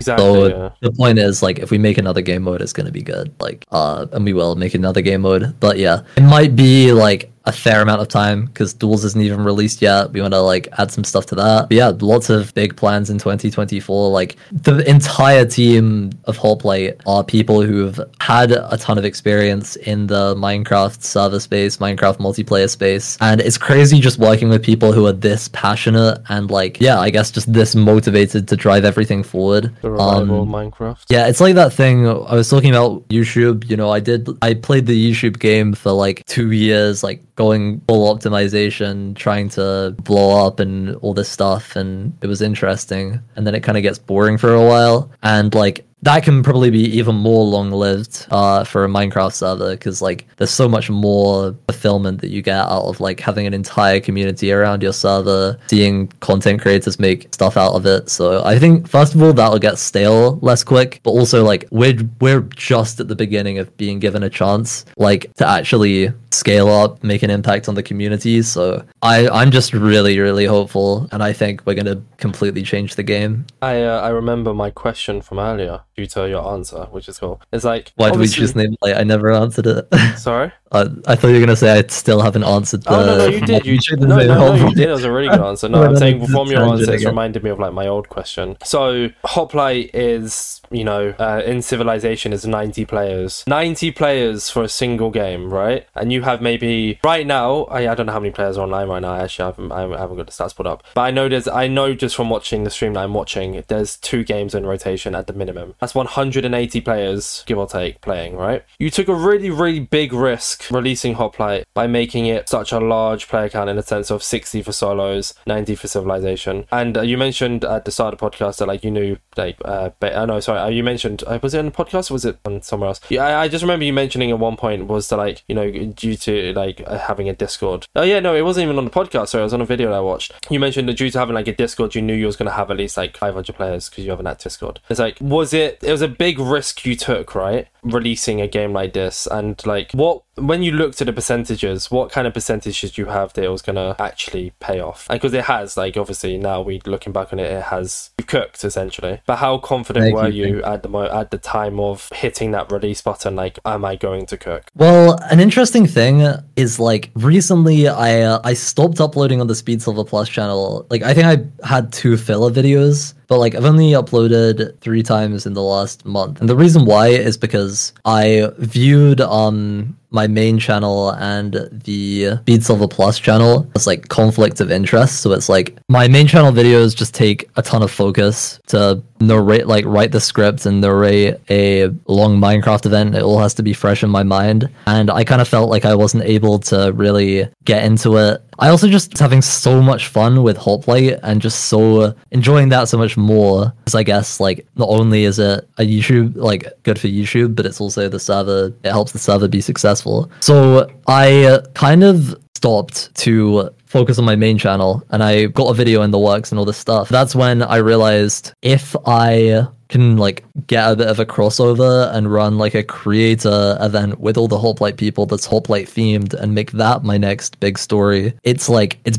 it just everything lines up. So now when I play Hoplite and when I upload on the SpeedSilver Plus channel, I feel like I'm contributing to something bigger and um even just like training like getting better at PvP is going to be good for for the events that I'm planning like the creator event that I'm planning on. Yeah, the que- the question was um like taking a risk with the server getting enough fills. But it all comes down to like as long as I'm making YouTube videos and the game mode's fun, it's set and it's like we have a super passionate team that just want to keep updating it and I'm also super passionate about like taking this content to its fullest. I just genuinely have fun while I'm recording and I think that is like a YouTube strategy in itself. Like if you have fun while you're recording, then you're just going to be more energetic. The viewer can tell and might engage with the community more. Yeah, like there were lots of ways that Hoplite could have gone. It could have just been a very low key thing just for a couple Twitch streams that I did. But I'm so glad that the community like it. And um, the big risk was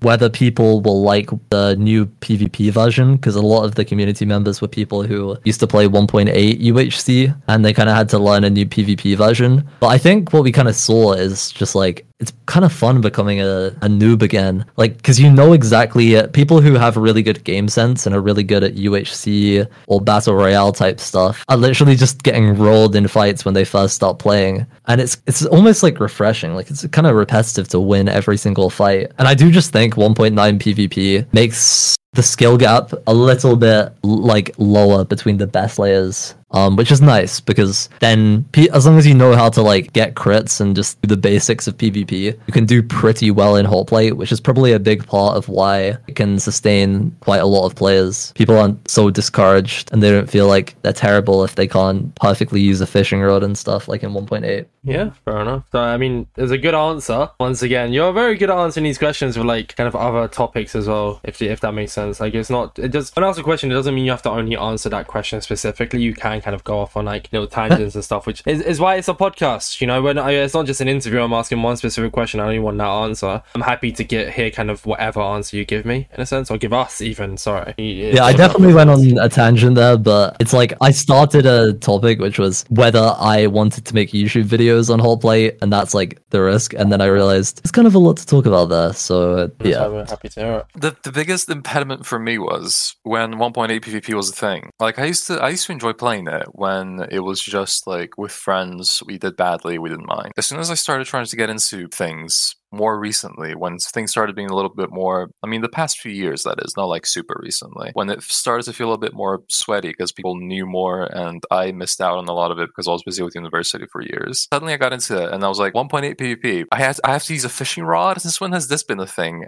Back in my day i used to just i used to just click with my sword and die and that was fine. Suddenly there's like oh there's rod pvp there's like all these different types of and then speed bridging evolved into like this wild just people do crazy thing. I mean just look at Fruitberries berries. How do you manage to invent fruit bridging? So I just missed out on all this history for several years. Mm. But then 1.9 PvP felt like such a, it felt like a, a, a an oldie friendly, or I suppose like a, a, a casual player friendly mode of PvP that allowed me to get into this kind of thing. So Hoplite being like a, a reimagining of these kind of, kind of, well, very well established PvP trends from 1.8, like UHC, reimagining that into a 1.9 format finally allows me to actually have fun with it because back in, like, I tried 1.8 UHC I got destroyed. I just, I just, I can't click that fast. I can't use a rod that well. I don't have the time to learn it because I'm, I have to the university. And 1.9 PvP feels like such a beginner friendly kind of thing. Like, sure, you might take a long time to master certain things, but 1.9 PvP, I, I don't know how you feel about it, but to me, I, I do genuinely prefer it just because of the fact that it feels easier to pick up on a base level. And I appreciate UHC not being a 1.8.9 thing anymore. Yeah, it's also just weird how fishing rods became part of PvP. Like, imagine doing that in real life, you know? Like, not very realistic. Um, That'd hurt getting hooked by a fishing rod. Can you imagine having a fight at the bar and or the pub? Sorry, Just whips imagine having a fishing fight at the pub and you get you get a fishing hook through your cheek. Ow. yeah, That's a, that's a victory, I suppose. No one's going to fight with a fishing hook in their face. Maybe they were onto something. yeah, it, it's crazy. I mean, like 1.8 PvP was pretty much like an accident from Mojang. Like, I don't think they even uh they they obviously just didn't make Minecraft for it to be a PvP game. And there wasn't much thought put into the combat. So it's funny how it turned out to become such a popular thing. Like, uh, you know, skill gap in it 1.8 was just absolutely crazy. Like, my prime, I I won one of the Hypixel tournaments, the uh, Pixel Blitz, one of the Blitz survival games tournaments. It's actually like crazy how good you can get at 1.8 And there's still definitely a lot of skill. Like in 1v1 duels, there's a huge skill ceiling for 1.9. But definitely like when there's when you're in a battle royale setting and there's like terrain to trip up on, people have different weird items that add variables to the fight, like l- the legendaries, for example. Yeah, it's it's nice how like you aren't super discouraged if you lose a fight, you know? Yeah, absolutely. I definitely feel that as as a somebody. I started learning PvP basically last year in November. I guess I started learning the basics of it, and I only really played it with other people this year because I didn't really have many Minecraft playing friends at the time. That I only met this year, so it's something that I feel you can pick up much quicker than 1.8 PvP, which is I think maybe because of the fact that it's on accident. It's just really technical. Like it's not it's not as if Mojang picked up these mechanics and purposely said learn rod PvP. And I feel like that's what makes it so fiddly. Want Yeah. PvP or you're bad. I was actually Also- watching a video like on the history of recorded round UHCs recently, and there's a one of the cube UHCs that happened back in the day. They invited a sweaty PvPer called Grape Applesauce. I It was the first Grape person to use yeah. yeah, was the first person to use a fishing rod in one of the cube UHCs, and it's like people's horror when they started getting like comboed by some weird item they'd never like used. It's just it's so funny to look back on that. That was the PvP version. Was good It's though.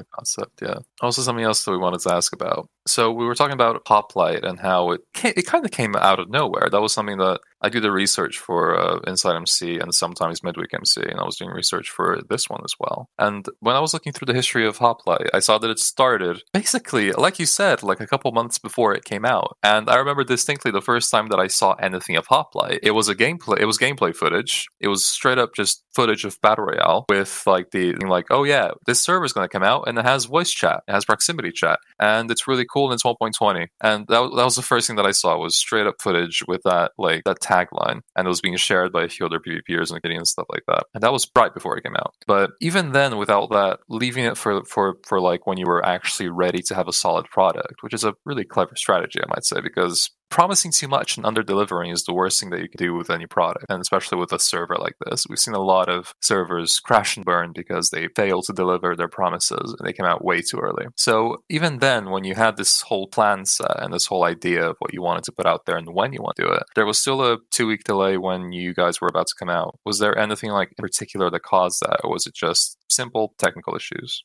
That was, but I don't think I want to get into it. Big No changes in the team. Nothing like that. Yeah, just uh, I'm not gonna get into it. I think someday I'm gonna make a video like really diving into the story behind the server's creation. There were just so many crazy steps in the process. Just to get into like so, the uh, just to summarize the story, like I said, it was started when I made Civilization videos, and the first proper name for the server was Civilization MC. And the game mode was to be like 33 versus 33 versus 33 with a bit more like role play, all that kind of stuff involved. But we kind of just decided to, t- well, I switched my content to the Battle Royale direction and we kind of decided to take it in that direction just because I think it's like fundamentally not that replayable and Minecraft server games have to be like somewhat short if they're to be in like a mini game format. So the roleplay stuff just is best for like YouTube videos um and content creator events or like friends only SMPs, but it- it's not really scalable to like a big audience. So yeah, we eventually moved down the like battle royale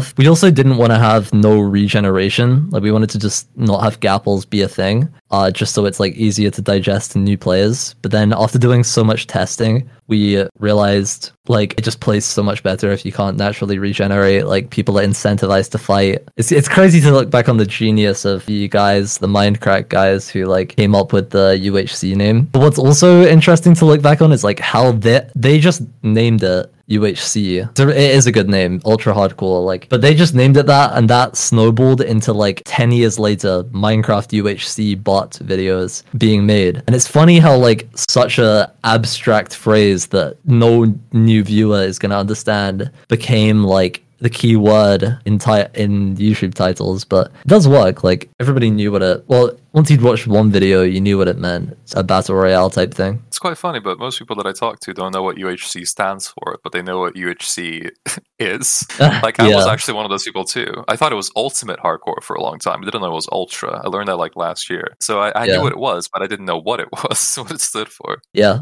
In regards to like the whole battle royale aspect as well, kind of touching on like the release thing as well, is uh, when I saw it be announced, I was actually like, oh, this is this looks kind of sick. Uh, PvP just really isn't my forte. I'm just not good. I'm just not good at PvP. But When I saw, it, I was like, oh, it's like it's just it looks really cool, but like I saw the dragon gliding in and stuff. I was like, oh, this is kind of just like a battle royale game mode, and because I didn't really look into it too much other than that, I just thought it was going to be like another Tubnet game mode in a sense. And then when it kind of released and it was all this different stuff, and I was like, oh my, oh my, this is actually really, really, really different, really, really like cool, you know. And like it was, it was kind of interesting to see that it was still it was like kind of advertised as a battle royale game mode, and it is a battle royale game mode, but it's not like the Tubnet one, for example, is very, very different, and you know, it's kind of the first successful version of this game mode you can say that we've seen a Minecraft server produce. Because I know, uh, I think Lifeboat on Bedrock Edition had a battle royale game mode as well. I'm not sure if the Java Edition version ever did, and it was just it just wasn't. You could you could build, you could like build staircases and stuff. Like it was actually kind of like Fortnite. It was just so laggy, and the gameplay was just so poor. So it was, it was nice to kind of it's nice to finally see one that's kind of actually worked. You know.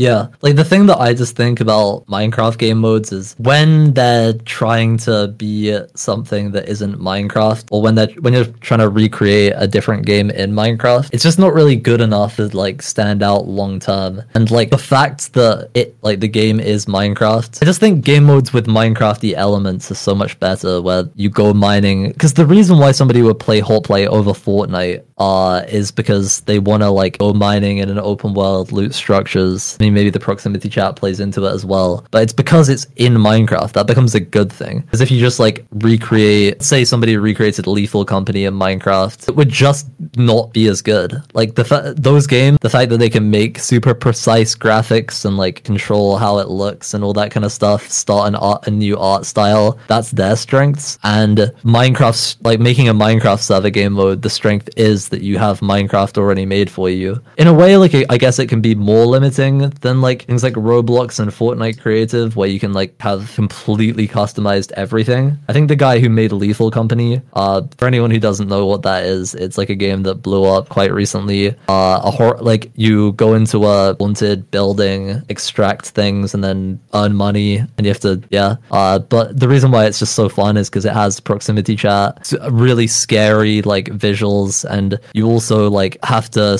You can only hold one thing at a time. I think I actually can't remember. I've only played it once, but I liked it. And you, if you want to use your flashlight and see in the dark and see the mo- if there are monsters coming for you, you have to stop holding your walkie-talkie and communicating with like other people, and it's super intense. And it's like if something like that got recreated in Minecraft, and you just had these like blocky, like creepy things, just wouldn't be as good. And like, but something that would be good is Hoplite, but with weird monsters in the caves. Like if we had an update with like custom creatures, I don't know. Um, just because you're actually playing Minecraft and people like that. I do want to ask as well, kind of just it's a kind of hard transitioning from this because I don't really have anything to build on that. 'cause it's perfect answer in a sense, really. With the oh, like with actually no, I guess it kind of links to it because it's still talking about like the battle royale game mode is in a sense of we have like the OP weapons as well.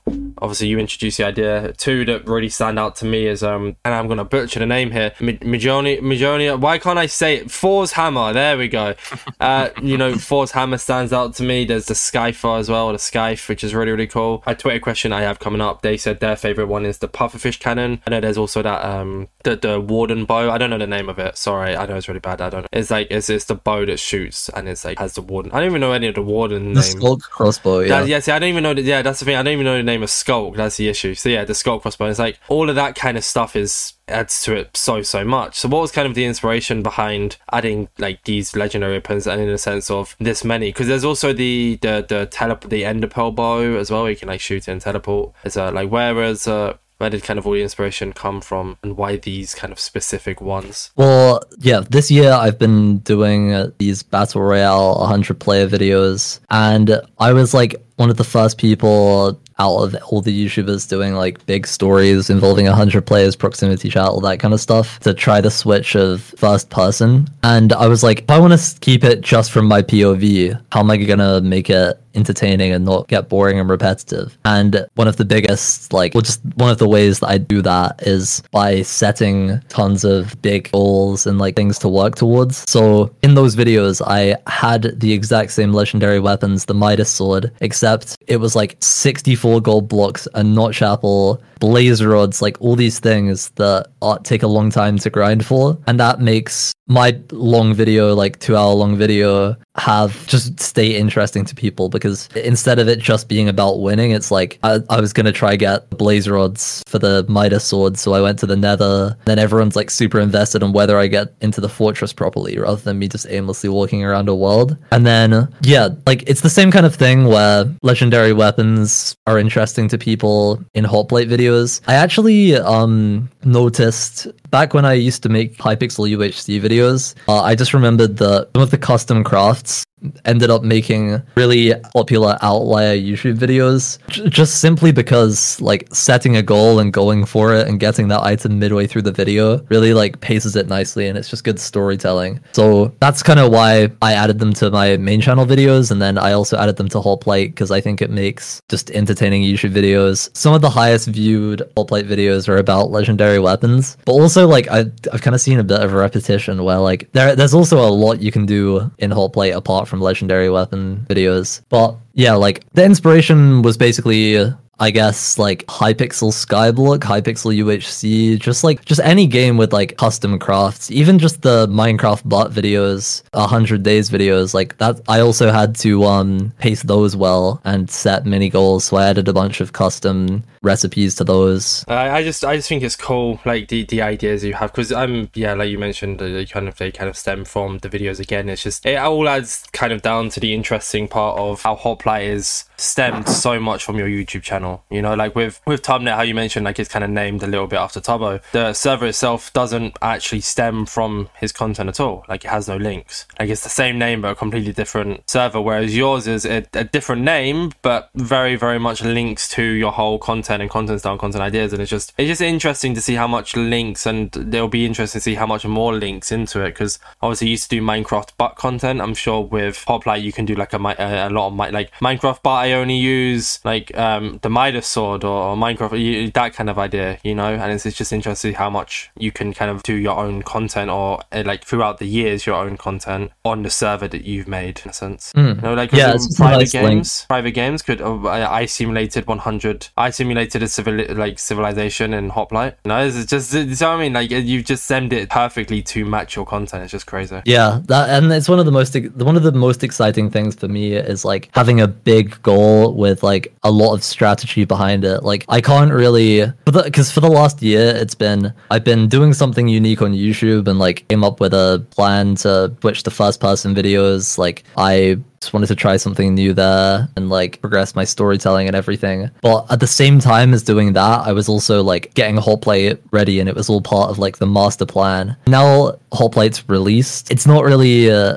as exciting to like kind of because Hoplite's linked to the Battle Royale series and I've ended that and I've done the finale no like finale rematches, all that kind of stuff. So the part like what I was going to do is start doing like some twists and like taking the just making the videos a bit more unique and maybe not instead of battle royale making it like zombie apocalypse or whatever you know just some different twists but that just stems away from from Hoplite and there isn't too much overlap. That's the thing I was saying about like it felt like I was having to choose between putting my effort into SpeedSilver Plus or uh my main channel. But yeah, like the thing that's most exciting to me is when everything benefits each other and like I'm working towards a bigger goal. And my bigger goal at the moment is to like add, make events to add to the streamer space by also being insane for YouTube and just like also just all these streamers and Hoplite creators that have kind of come back to the scene uh, because like they're enjoying Hoplite and then they've got back into content creation. Like some of those people have so all, of those people have like so much potential they're involved in like stories and things like that. It's just not every creator has the time or like kind of uh yeah i guess like time or interest to set up giant like events as well as streaming and making videos which is why we've probably seen like so many people just either quit or uh just go to twitch so yeah like just taking the the minecraft community further with a plan that also benefits Hoplite because those are creators who engage with the server is just so cool to me. But i don't want to speak too soon i haven't done anything but like the event's in uh development so it's like yeah. And even even without the event, players can still kind of technically play in a, a SpeedSilver video whenever they want without kind of SpeedSilver video part. Hoplite Civilization, you know, you vote for a king, you you PvP, and it's like you, you know, it's not like exactly the same, but it's still the idea is idea is there. So you know, people Yeah. can technically say they played them on.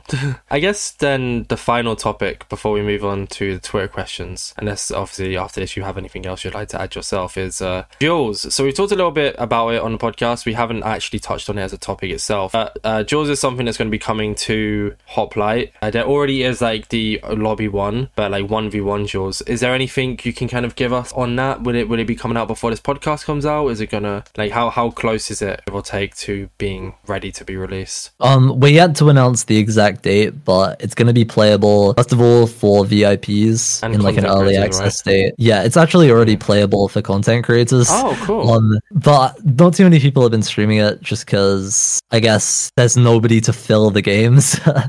like it's only content creators, and then yeah, like who's gonna be already queued up sitting there? But yeah, the VIP is gonna be coming out in mid December. Um, and then we're gonna make it like accessible to everybody a bit later on. Yeah, it's just really exciting. The thing that's so cool about it is like for those people who are a bit discouraged and think they're not very good at PvP, it's like play like a couple hours of duels, learn to get crits on people properly, and you can go into Hoplite and get kills. Like it's really um it's really not difficult. Like obviously you're gonna be there's a lot of game sense to pick up uh in Battle Royale. But it's fun when it's about game sense and it's not about just getting you're not just getting demolished in every single fight with no hope, even if you played the game perfectly. I, uh, I once again referring to the other thing I watched. You mentioned in it that like you're going to be able to use absolutely everything, like the, the legendary weapons. You're going to be able to kind of practice with absolutely everything you can on Hoplite. Is there anything that that you've got planned, and you don't have to say what it is? I just want a yes or a no for this. Is there anything planned with duels that makes it stand out to other like 1.19 or 1.20 plus like PvP duel servers? First thing is on most other duel servers, they you queue with like signs and they kind of split it into like servers so that queuing takes a long time. Whereas for us, the same thing you see on like Hypixel and some other duel servers where you literally just choose the type of duel and it instantly sends you into one. It doesn't matter if you're in a different lobby to people, which is cool because then you just get into duels so much quicker. The other thing is like obviously legendary weapons, being able to train with those and it just those add like so many funny aspects to um to everything. Then we have like a new leveling, new type of leveling system where you level each type of kit. So you can become like level 10 in UHC, but level 50 in Archer and like Oh, show, okay. yeah, like you can kind of show off the kits you're best at and have that as your prefix instead of just an overall star level, which is quite fun for grinding. That's quite interesting, actually. Yeah. And then, yeah, apart from that, we just put a ton of effort into our like custom kit editor, giving it every single feature for funny duels. And again, like I think that's something that can just make some really good YouTube content. Like me personally, I'm just gonna make a bunch of like interesting creator 1v1 videos on there for my second channel, just because I feel like there are so many people, there are so many streamers on Hoplite that people are curious about who's better. Um, and it's just a fun, a fun concept. Uh, and then just making funny custom kits. The other thing that's been crazy is seeing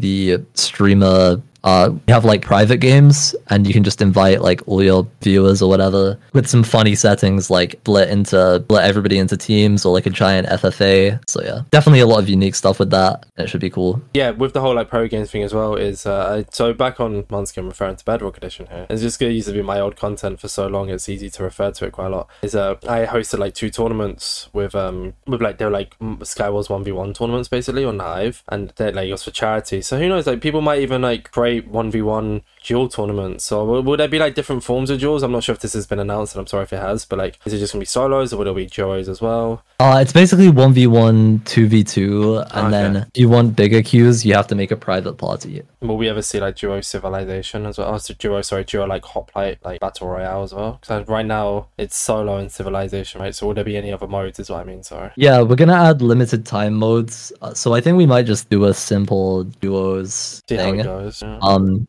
but I think the idea is probably to double up duos with like another interesting twist. Um, so yeah, definitely plans for future game future game modes. The thing to just keep in mind is like it's so good for new players if uh civilization mode exists because you can kind of get just bigger teams kind of makes team play more important. You can also get teamed up with like better people if you're not very good at the game and you kind of have more hope of winning and it is just good for content too. yeah, Um, exactly. and duos would be even more like sweaty. Well, I guess like if there are good te- if there are good teams and someone gets dropped, then like it kind of works out. But yeah, like we kind of already know that battle royale is a game that is like hard to win unless you're like really good at the game. So I like adding twists to it that um add a bit of like wackiness to the game. 50 v 50 I think is going to be the first one, so that'll be fun. Ooh, mega battle royale. Heck yeah. Interesting to say.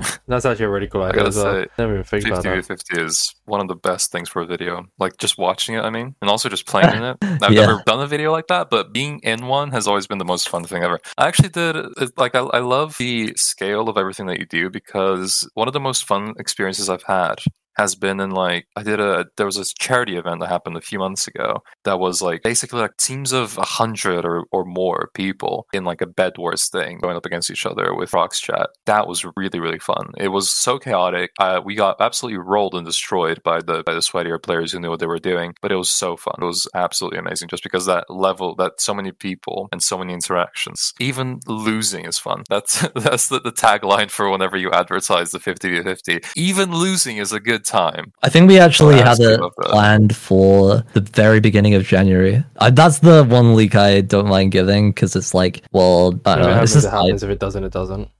yeah. No pressure. Before we get into, I believe Roman, do you have a Twitter question or is it just me? It's already been answered, the one that I had. The that Okay, I so we selected, just have one Twitter question then. That's all good. Before we before we get into it, then, is there anything else you wanted to talk about that you that we didn't mention on the podcast and you'd like to talk about, or have we pretty much covered every aspect that we could? Yeah, an interesting question is like, how much potential do you think the podcast stuff has, and what are your future plans with it? Just because I find it so interesting looking at different areas of YouTube. One of the really interesting ones is like how the shift towards storytelling has happened in like just IRL content, like the whole Mr. Beast versus like Ryan Trahan style stuff. Like they're both different approaches, uh, more personality based with Ryan Trahan, and like just how how like simple videos can become so good with stories. That's one that I've applied a ton to like what I've been doing with the Minecraft base. But the other one that's really interesting is like podcasts. Like podcast clips blow up so much. You know, even with like talking with such random people, and I feel like this Minecraft, like there's just so many Minecraft creators. Like the space is just so massive that I, I don't know. I'm excited to see where you take this stuff, and I want to see you getting on Eclipse Eclipse channel. I want to see uh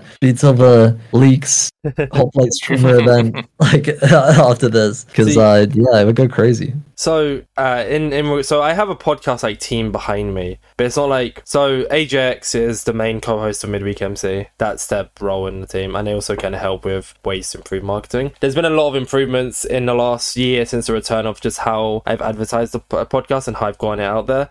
Uh, like fifty, like sixty percent is myself, forty percent is ideas from Ajax. One of the big ones is was him like telling me to move the upload time of the podcast. So that's his role. We have like uh, so we have Roman who does the research. She actually did the research, uh, majority of research for you and, and this podcast, as well as like partial myself. Uh, Tortilla was working on something that I can't disclose right now because it's just not public, so it's just something to look forward to, I guess. There's there's uh, Auracat who does all the thumbnails designs. He does uh, like the guest announcements, all that kind of stuff. Which actually there's like a funny thing with one of the designs that uh, it's getting announced like at the end of the year. So we'll see. And then there's uh, there's Bendo who is also working on something I can't talk about. But like with the whole podcast team, that they're all volunteers. I, I guess other than Aura because like he makes all the designs, so I pay him for it. But everything else is done by me. The scheduling, the recording, the contacting, the editing. Like this this podcast is going to be entirely edited by myself. It's going to be uploaded by myself, scheduled. Uh, all of, like the tweet announcements, all that kind of stuff is all done by myself. And then I did used to have a highlights channel, uh, which wasn't like amazing. It was kind of just like like two minute clips, basically just slapped onto a thing. Some were shorts. The shorts ones did alright. I kind of dwelled into that. But like at that point, like I, I want it to be man- like manageable. You know, I don't want to like overdo myself. And I think get like having someone I need to like dedicate their entire time to clips. It's just I don't really want to do that as like a volunteer position. So it's I mean the the podcast is getting closer to monetization. It is getting quite close, and I know I'm not going to be earning loads from it, but the fact it's getting this close and it can be earning me money is something to look at. And it's like I've put a lot of money into the podcast on paying people for stuff and doing stuff, and it's like right now with clips, it's just it's just too much on my own plate. And you know with like with like hiring someone full time for it, it means I can put a lot more trust into them easier because I'm paying them. Whereas like a volunteer is like it's very reliant, if that makes sense. So it's something I'm looking into. Something that probably won't happen now until like like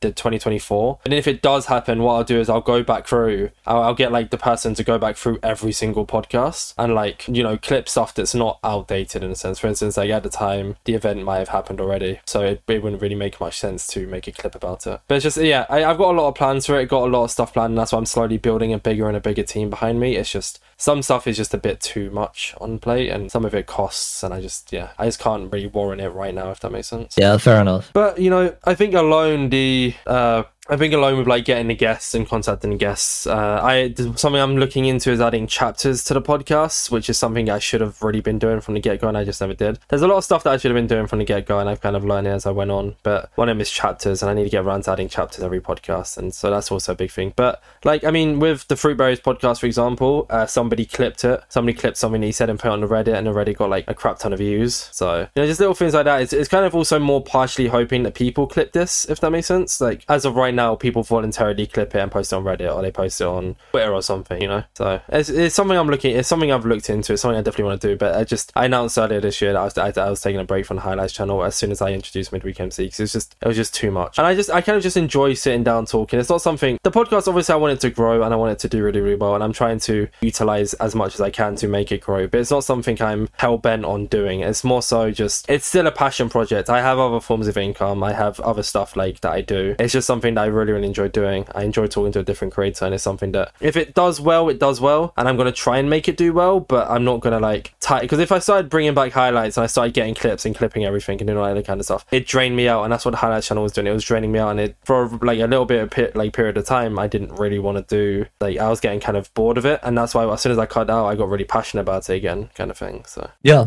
fair enough. I hope that answers that well.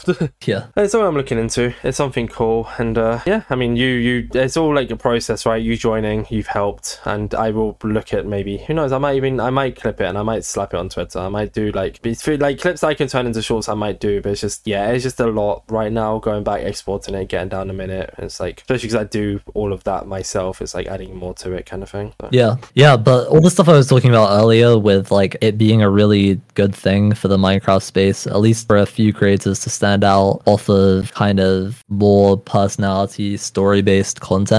This podcast is like definitely taking the community in that kind of direction, and it's a nice way for like creators who are in a similar position to myself who have like a ton of just interesting things to talk about. Like I made a freaking Minecraft server. There's a giant strategy behind that, but like there's never really a time where I talk about it because I make my videos like sharp and I don't stream too often. So yeah, I really like what you're doing. I think this has tons of potential, and the viewers who are um watching at the moment, it's uh it's very cool that you are this engaged with the Minecraft community, and I truly think like the creators in this space are just so entertaining. There's so many like really, really talented people, and Minecraft is gonna blow up again in 24, 24 2024. it's not that like Minecraft is like super dead, but it's definitely in a space where like the there aren't like crazy I, I don't know it's just it's not what it has been in like previous peak years there's just not anything like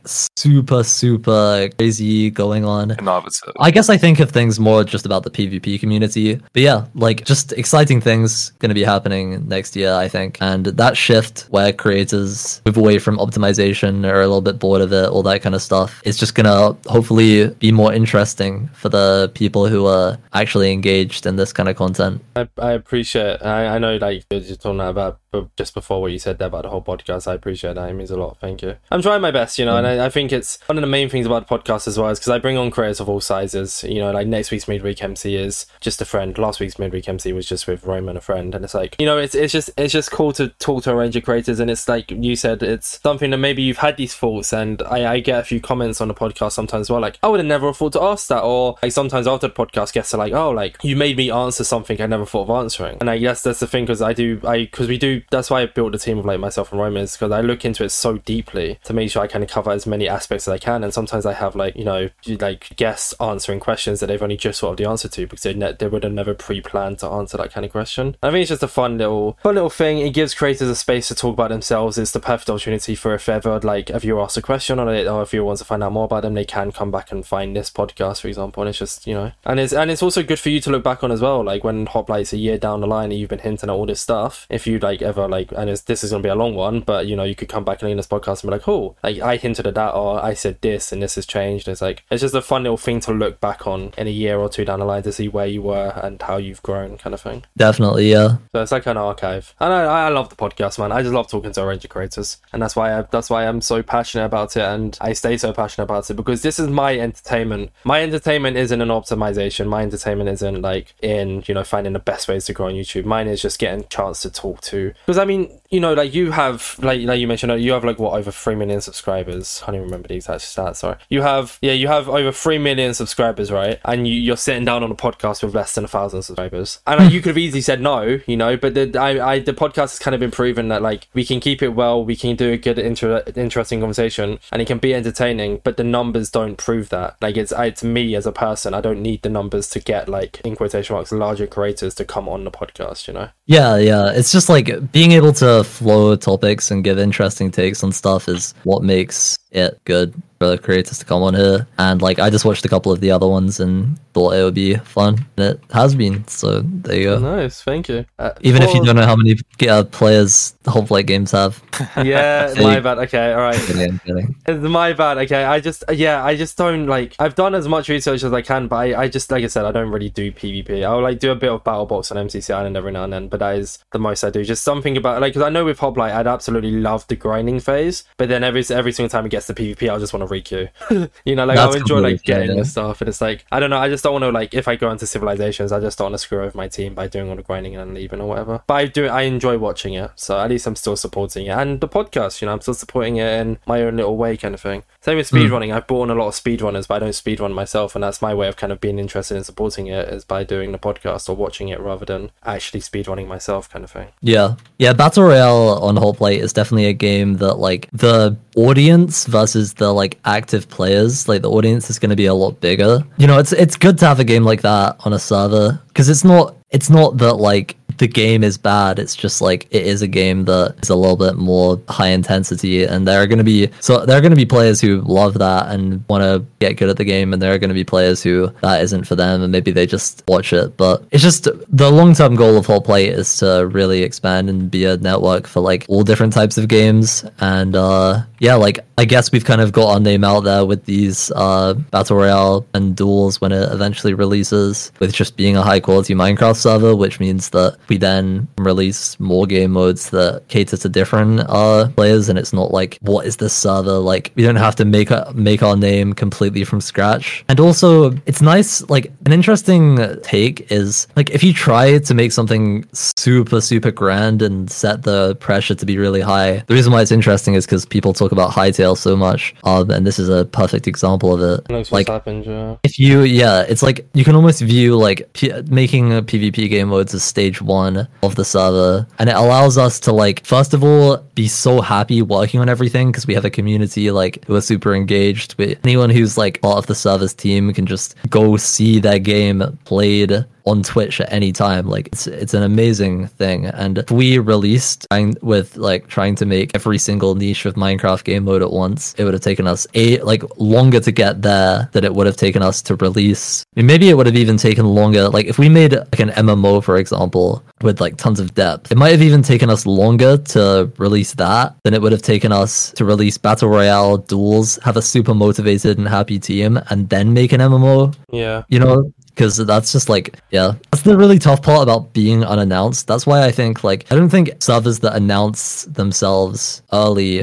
are like wrong in their strategy and everyone needs to copy hoplite because it allows everybody to like know what the server even is i think like during the creation of hoplite a lot of the devs probably had no idea whether this would get like 50 players or whether it would get like a thousand players Yeah. and we really saw like everything take off when as soon as like the testing phase started. Luckily we had a giant testing team for my events. So we were able to like have about 200 players on the server before, you know, 6 months before anyone even knew what it was. I, I it's kind of like with the podcast once again just I just see this is my way of kind of showing I relate. It's not the best of comparisons No, no, my- go for it. I- I relate. It's like you know I announced she was a guest on Monday and then well, this podcast was scheduled for Wednesday obviously. We had to reschedule and that makes sense as to why nothing's perfect. But uh, the idea is essentially record sorry announce uh, midweek MC on a Monday record on a Wednesday announce inside MC on a Friday record on a Monday. And the idea behind that is basically so the viewers can kind of know who's next right? Uh, if they, if I don't announce a guest they know the midweek MC is going to be just me and AJX or just me AJX and another backup co-host or something like that right? And so the reason I announced you is basically so people can either get their questions in or they can just get that bit of hype of like oh crap like we know now SpeedSilver's going to be on this podcast. And it's like you know they're a bit like with Pop like you didn't just drop the server. You didn't just release the server. Like oh yeah by the way a server's come out. You like built like you you announced it a little bit before to build a little bit of hype. You been you didn't announce it too far in advance where the hype died down. And that's why it's perfect. Like I announce you on a Monday. I record with you on a Wednesday. And then I upload the video seven days later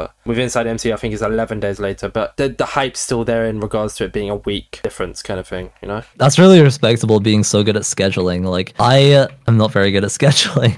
Uh like like I was saying my second channel uploads like stopped for a while and it's it's uh I guess it also just comes down to like yeah, what like figuring out what I wanted to do with YouTube. Definitely announcing things in advance and allowing hype to build is a super good strategy. But it's so hard because like the way I operate with everything is just doing like grand things and trying to make everything as best as it possibly can be. And then that kind of uh approach isn't great for deadlines. Like it's kind Yeah. of uh there's a lot of resistance to like starting anything, like to like get in the flow and start working on whatever needs to be worked on, like editing part of a video or something if it needs to be perfect. And then it kind of causes you to like leave or me to leave things a bit late. But yeah, with a really good t- yeah, like with a really good team, uh like Hoplite can be scheduled well. We did actually have a 2 week re- uh delay for release, but like that was like very unexpected. It wasn't due to like lack of planning and stuff. Going forward for me, definitely it definitely is cool to like announce things and have a bit of a schedule. So,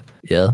Yeah, there we go. Is there any anything else, or should I ask the Twitter question now? If you've got other Go topics, obviously feel free to talk about. it, I don't mind. No, no, go, uh, go for the Twitter question. So it's from DDXT, and to be honest, it's something I could have asked while we was talking about it, but it's fine. I wanted to save it. Uh, it was, what is your favorite legendary weapon and why? Uh, hmm. I'm actually in the legendary weapon hole flying around right now. Uh, So yeah, you get to look at them all. Perfect. I guess I actually have my own Twitter question as well, which is 'cause it's my podcast. I mean, I'd probably have to say the Midas sword just because, like, the backstory with that weapon, it was the one that I used in my first ever video in the Battle Royale style. And it's just such a, like, it's also obviously the name kind of like I spent during quarantine, like COVID, I spent so long playing Hypixel Skyblock and like that kind of uh although the design is like completely different to what it is in that game mode, the kind of uh mythology of Midas and stuff just is a nostalgic like theme and aesthetic. Uh and it's kind of a tribute to like that game mode. I just like yeah, I can't stress enough like how cool I think it is that Hypixel existed and just created so many content creators. Like even just talking about a tiny niche of Hypixel, like the Blitz survival games game mode. If Blitz survival games, well, I don't know, we probably would exist if Blitz was never made. But like Technoblade started in Blitz, I started in Blitz, another YouTuber who's quite big called Refraction started in Blitz. Cash, the kids YouTuber, Yeah. he first started making YouTube videos in Blitz survival games. Like even just a tiny niche. Like that's the it got people to start making YouTube videos and it's probably part of the reason why there's so many creators like in the Minecraft space versus other games just cuz it lets people get started. So, yeah, like uh obviously uh, yeah people always ask like is it your goal to destroy hypixel and like there's not it's not there's nothing like that. Like obviously we're super ambitious about hoplite but we like what they're doing. And uh i you know whenever i see like creators being getting more options for telling stories like hypixel skyblock doing crazy stuff. I just think that's cool. And like if everything was taken away from me and i just had to and hoplite didn't exist and i had to make youtube videos i'd probably like be playing on one of those mmo servers like telling stories there uh, if modded minecraft wasn't a thing. So yeah Fair enough. People are pretty weird about the whole like. It feels like everyone wants every single server to be a Hypixel killer. I don't know if people realize that you can play on more than one server and also not prey on another server's downfall. You can want everyone to suc- to succeed, and I feel like that's the crux of the Minecraft community is we can actually coexist. yeah i mean competition competition yeah i mean competition like does have positive results and it's like the hypixel true. versus mineplex competition was probably a big part of the reason why hypixel innovated so much. And straight up like we haven't really seen a server adapt to the like new youtube content. Uh to be fair donut smp i would say has like that's a server you know that you can tell stories on. Like it's like how I became the most rich. The new lifesteal SMP thing. There's lots of like long goals and stuff, and yeah, so there definitely are like more servers popping up that that do that. But I do see why people like want other servers to exist because the other servers that have popped up just aren't like there's just a lot that really aren't crazily innovative. Like there's definitely a lot of unique mini games and stuff like that. But as a player, like how are you gonna stay interested in a mini game if there's no one making YouTube videos about it? You know, it's a p- important thing even as a player to just like have some people to watch and kind of uh build a community around stuff with. So yeah. Do you have anything to add before I technically ask my Twitter questions, Roman? No, it's okay. I, I think uh, actually no. There's Did I not answer the legendary weapon thing? no, you did. You said Midas sword, and you explained why as well. Yeah. Oh my Don't okay, okay. That's how we got into the answered Hypixel thing. Yeah. okay. Just to clarify what I meant is with the competition that I meant, I meant the uh, the idea that competition means a server has to die. Like a Hypixel has to die in order for another server to do well, something like that. Like I feel like that's the uh, the idea that I was backing more so than the idea that competition isn't good. 'Cause Yeah, you, you yeah. were right. Yeah, it does it does breed innovation. Yeah, you can go on Orbitzz. Right, uh, Insane Orbitzz Twitter questions. Well, I don't really know why I didn't just ask this. It's because more come to mind. So there are two things. Firstly, will VIP rank ever get slash Nick? Because I know Floatives is is struggling hard right now with being targeted due to being one of the best players. So so I I'm not speaking on their behalf. I I just watch a few of their streams and I can see I can kind of I can kind of just tell. So is there ever going to be an option for that? Because I know creators have it or Oh, it's already a thing. We added it in season two's update. oh oh so it It's thing. not. It's not just for VIP rank. You just you have to buy like a nickname upgrade on the store. Oh, so it's not going to be added to VIP as well, though. No, Okay, that's why. I'm, yeah, okay. All right. So you have to. So how much is the upgrade then? eleven ninety nine. I think. Oh, that's not too bad actually. I was expecting you to go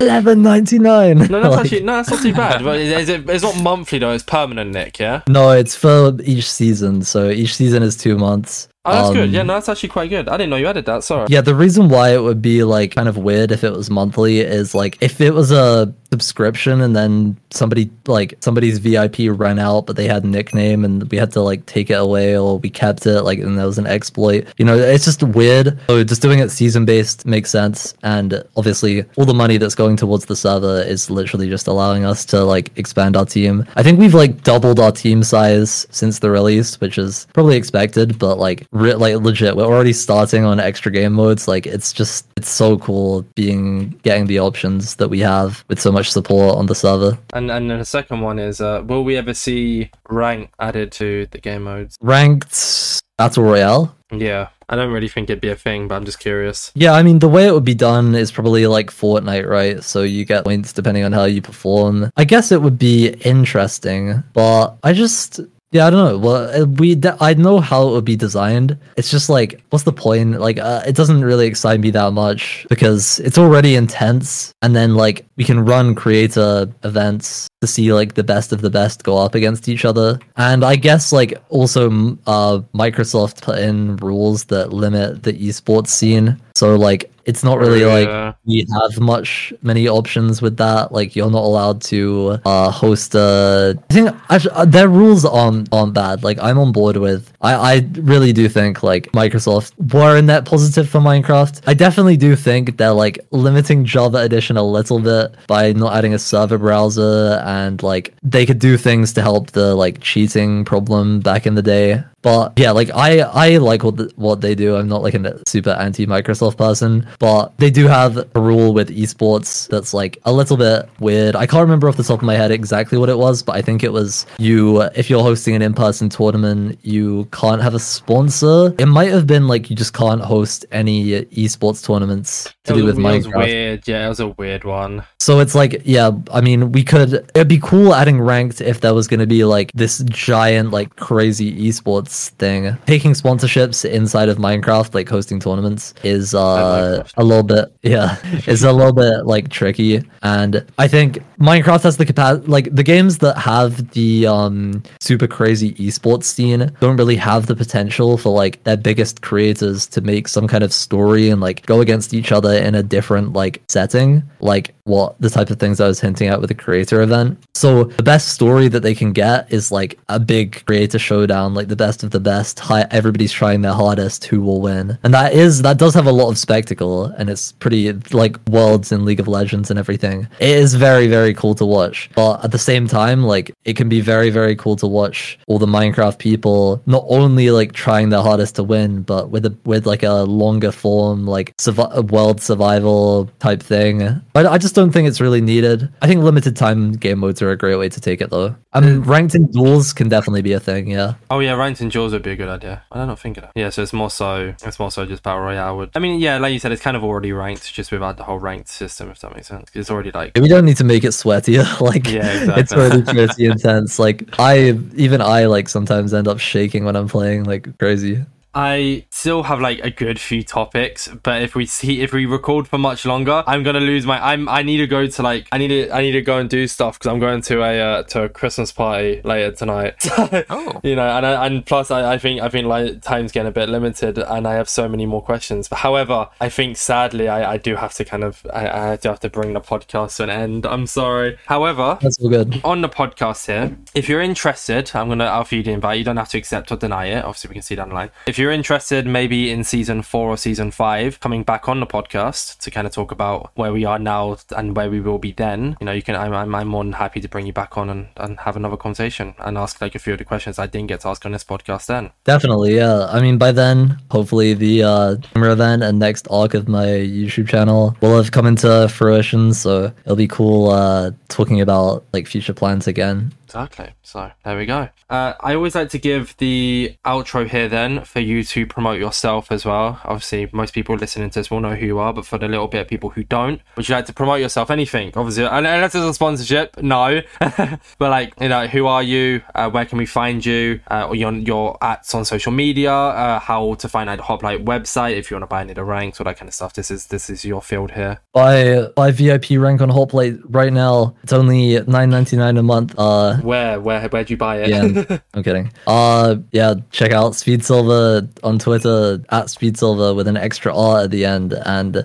uh, my YouTube channels. And if you want to play Hoplite and check out the uh the rising fastest rising Minecraft server, then connect to hoplite.gg, and that is all. and then Hoplite GG on Google as well for the for the website if you want to buy the VIP rank. Yeah, check out our website. We've got news articles. We've got a store. It's a great time. And that's where most of our research came from, other than not being not knowing that there's a now a nicking system, which once again is bad. I can't find every we can't find everything, all right? Okay? it's hot off the presses, Orbitzz. Well, Roman, thank you for joining me today and subbing in for Captain Ajax. You've been an amazing co-host, so thank Aw. you so much for that. and sadly, this brings the end of midweek MC. Thank you again, Speed, for taking time out of your day to come and speak with us. It's been amazing, and I look forward to bringing you back on in maybe four, five, six months' time. Whenever you're ready, if you feel like there's a perfect opportunity to come back on, let me know and we can arrange a date. Anyways, this has been midweek MC talking to the amazing SpeedSilver about themselves on Hoplite, everything that, and how it all links, all that kind of jazz. Thank you all for watching. Stay safe. Don't eat too much bread. Pieces.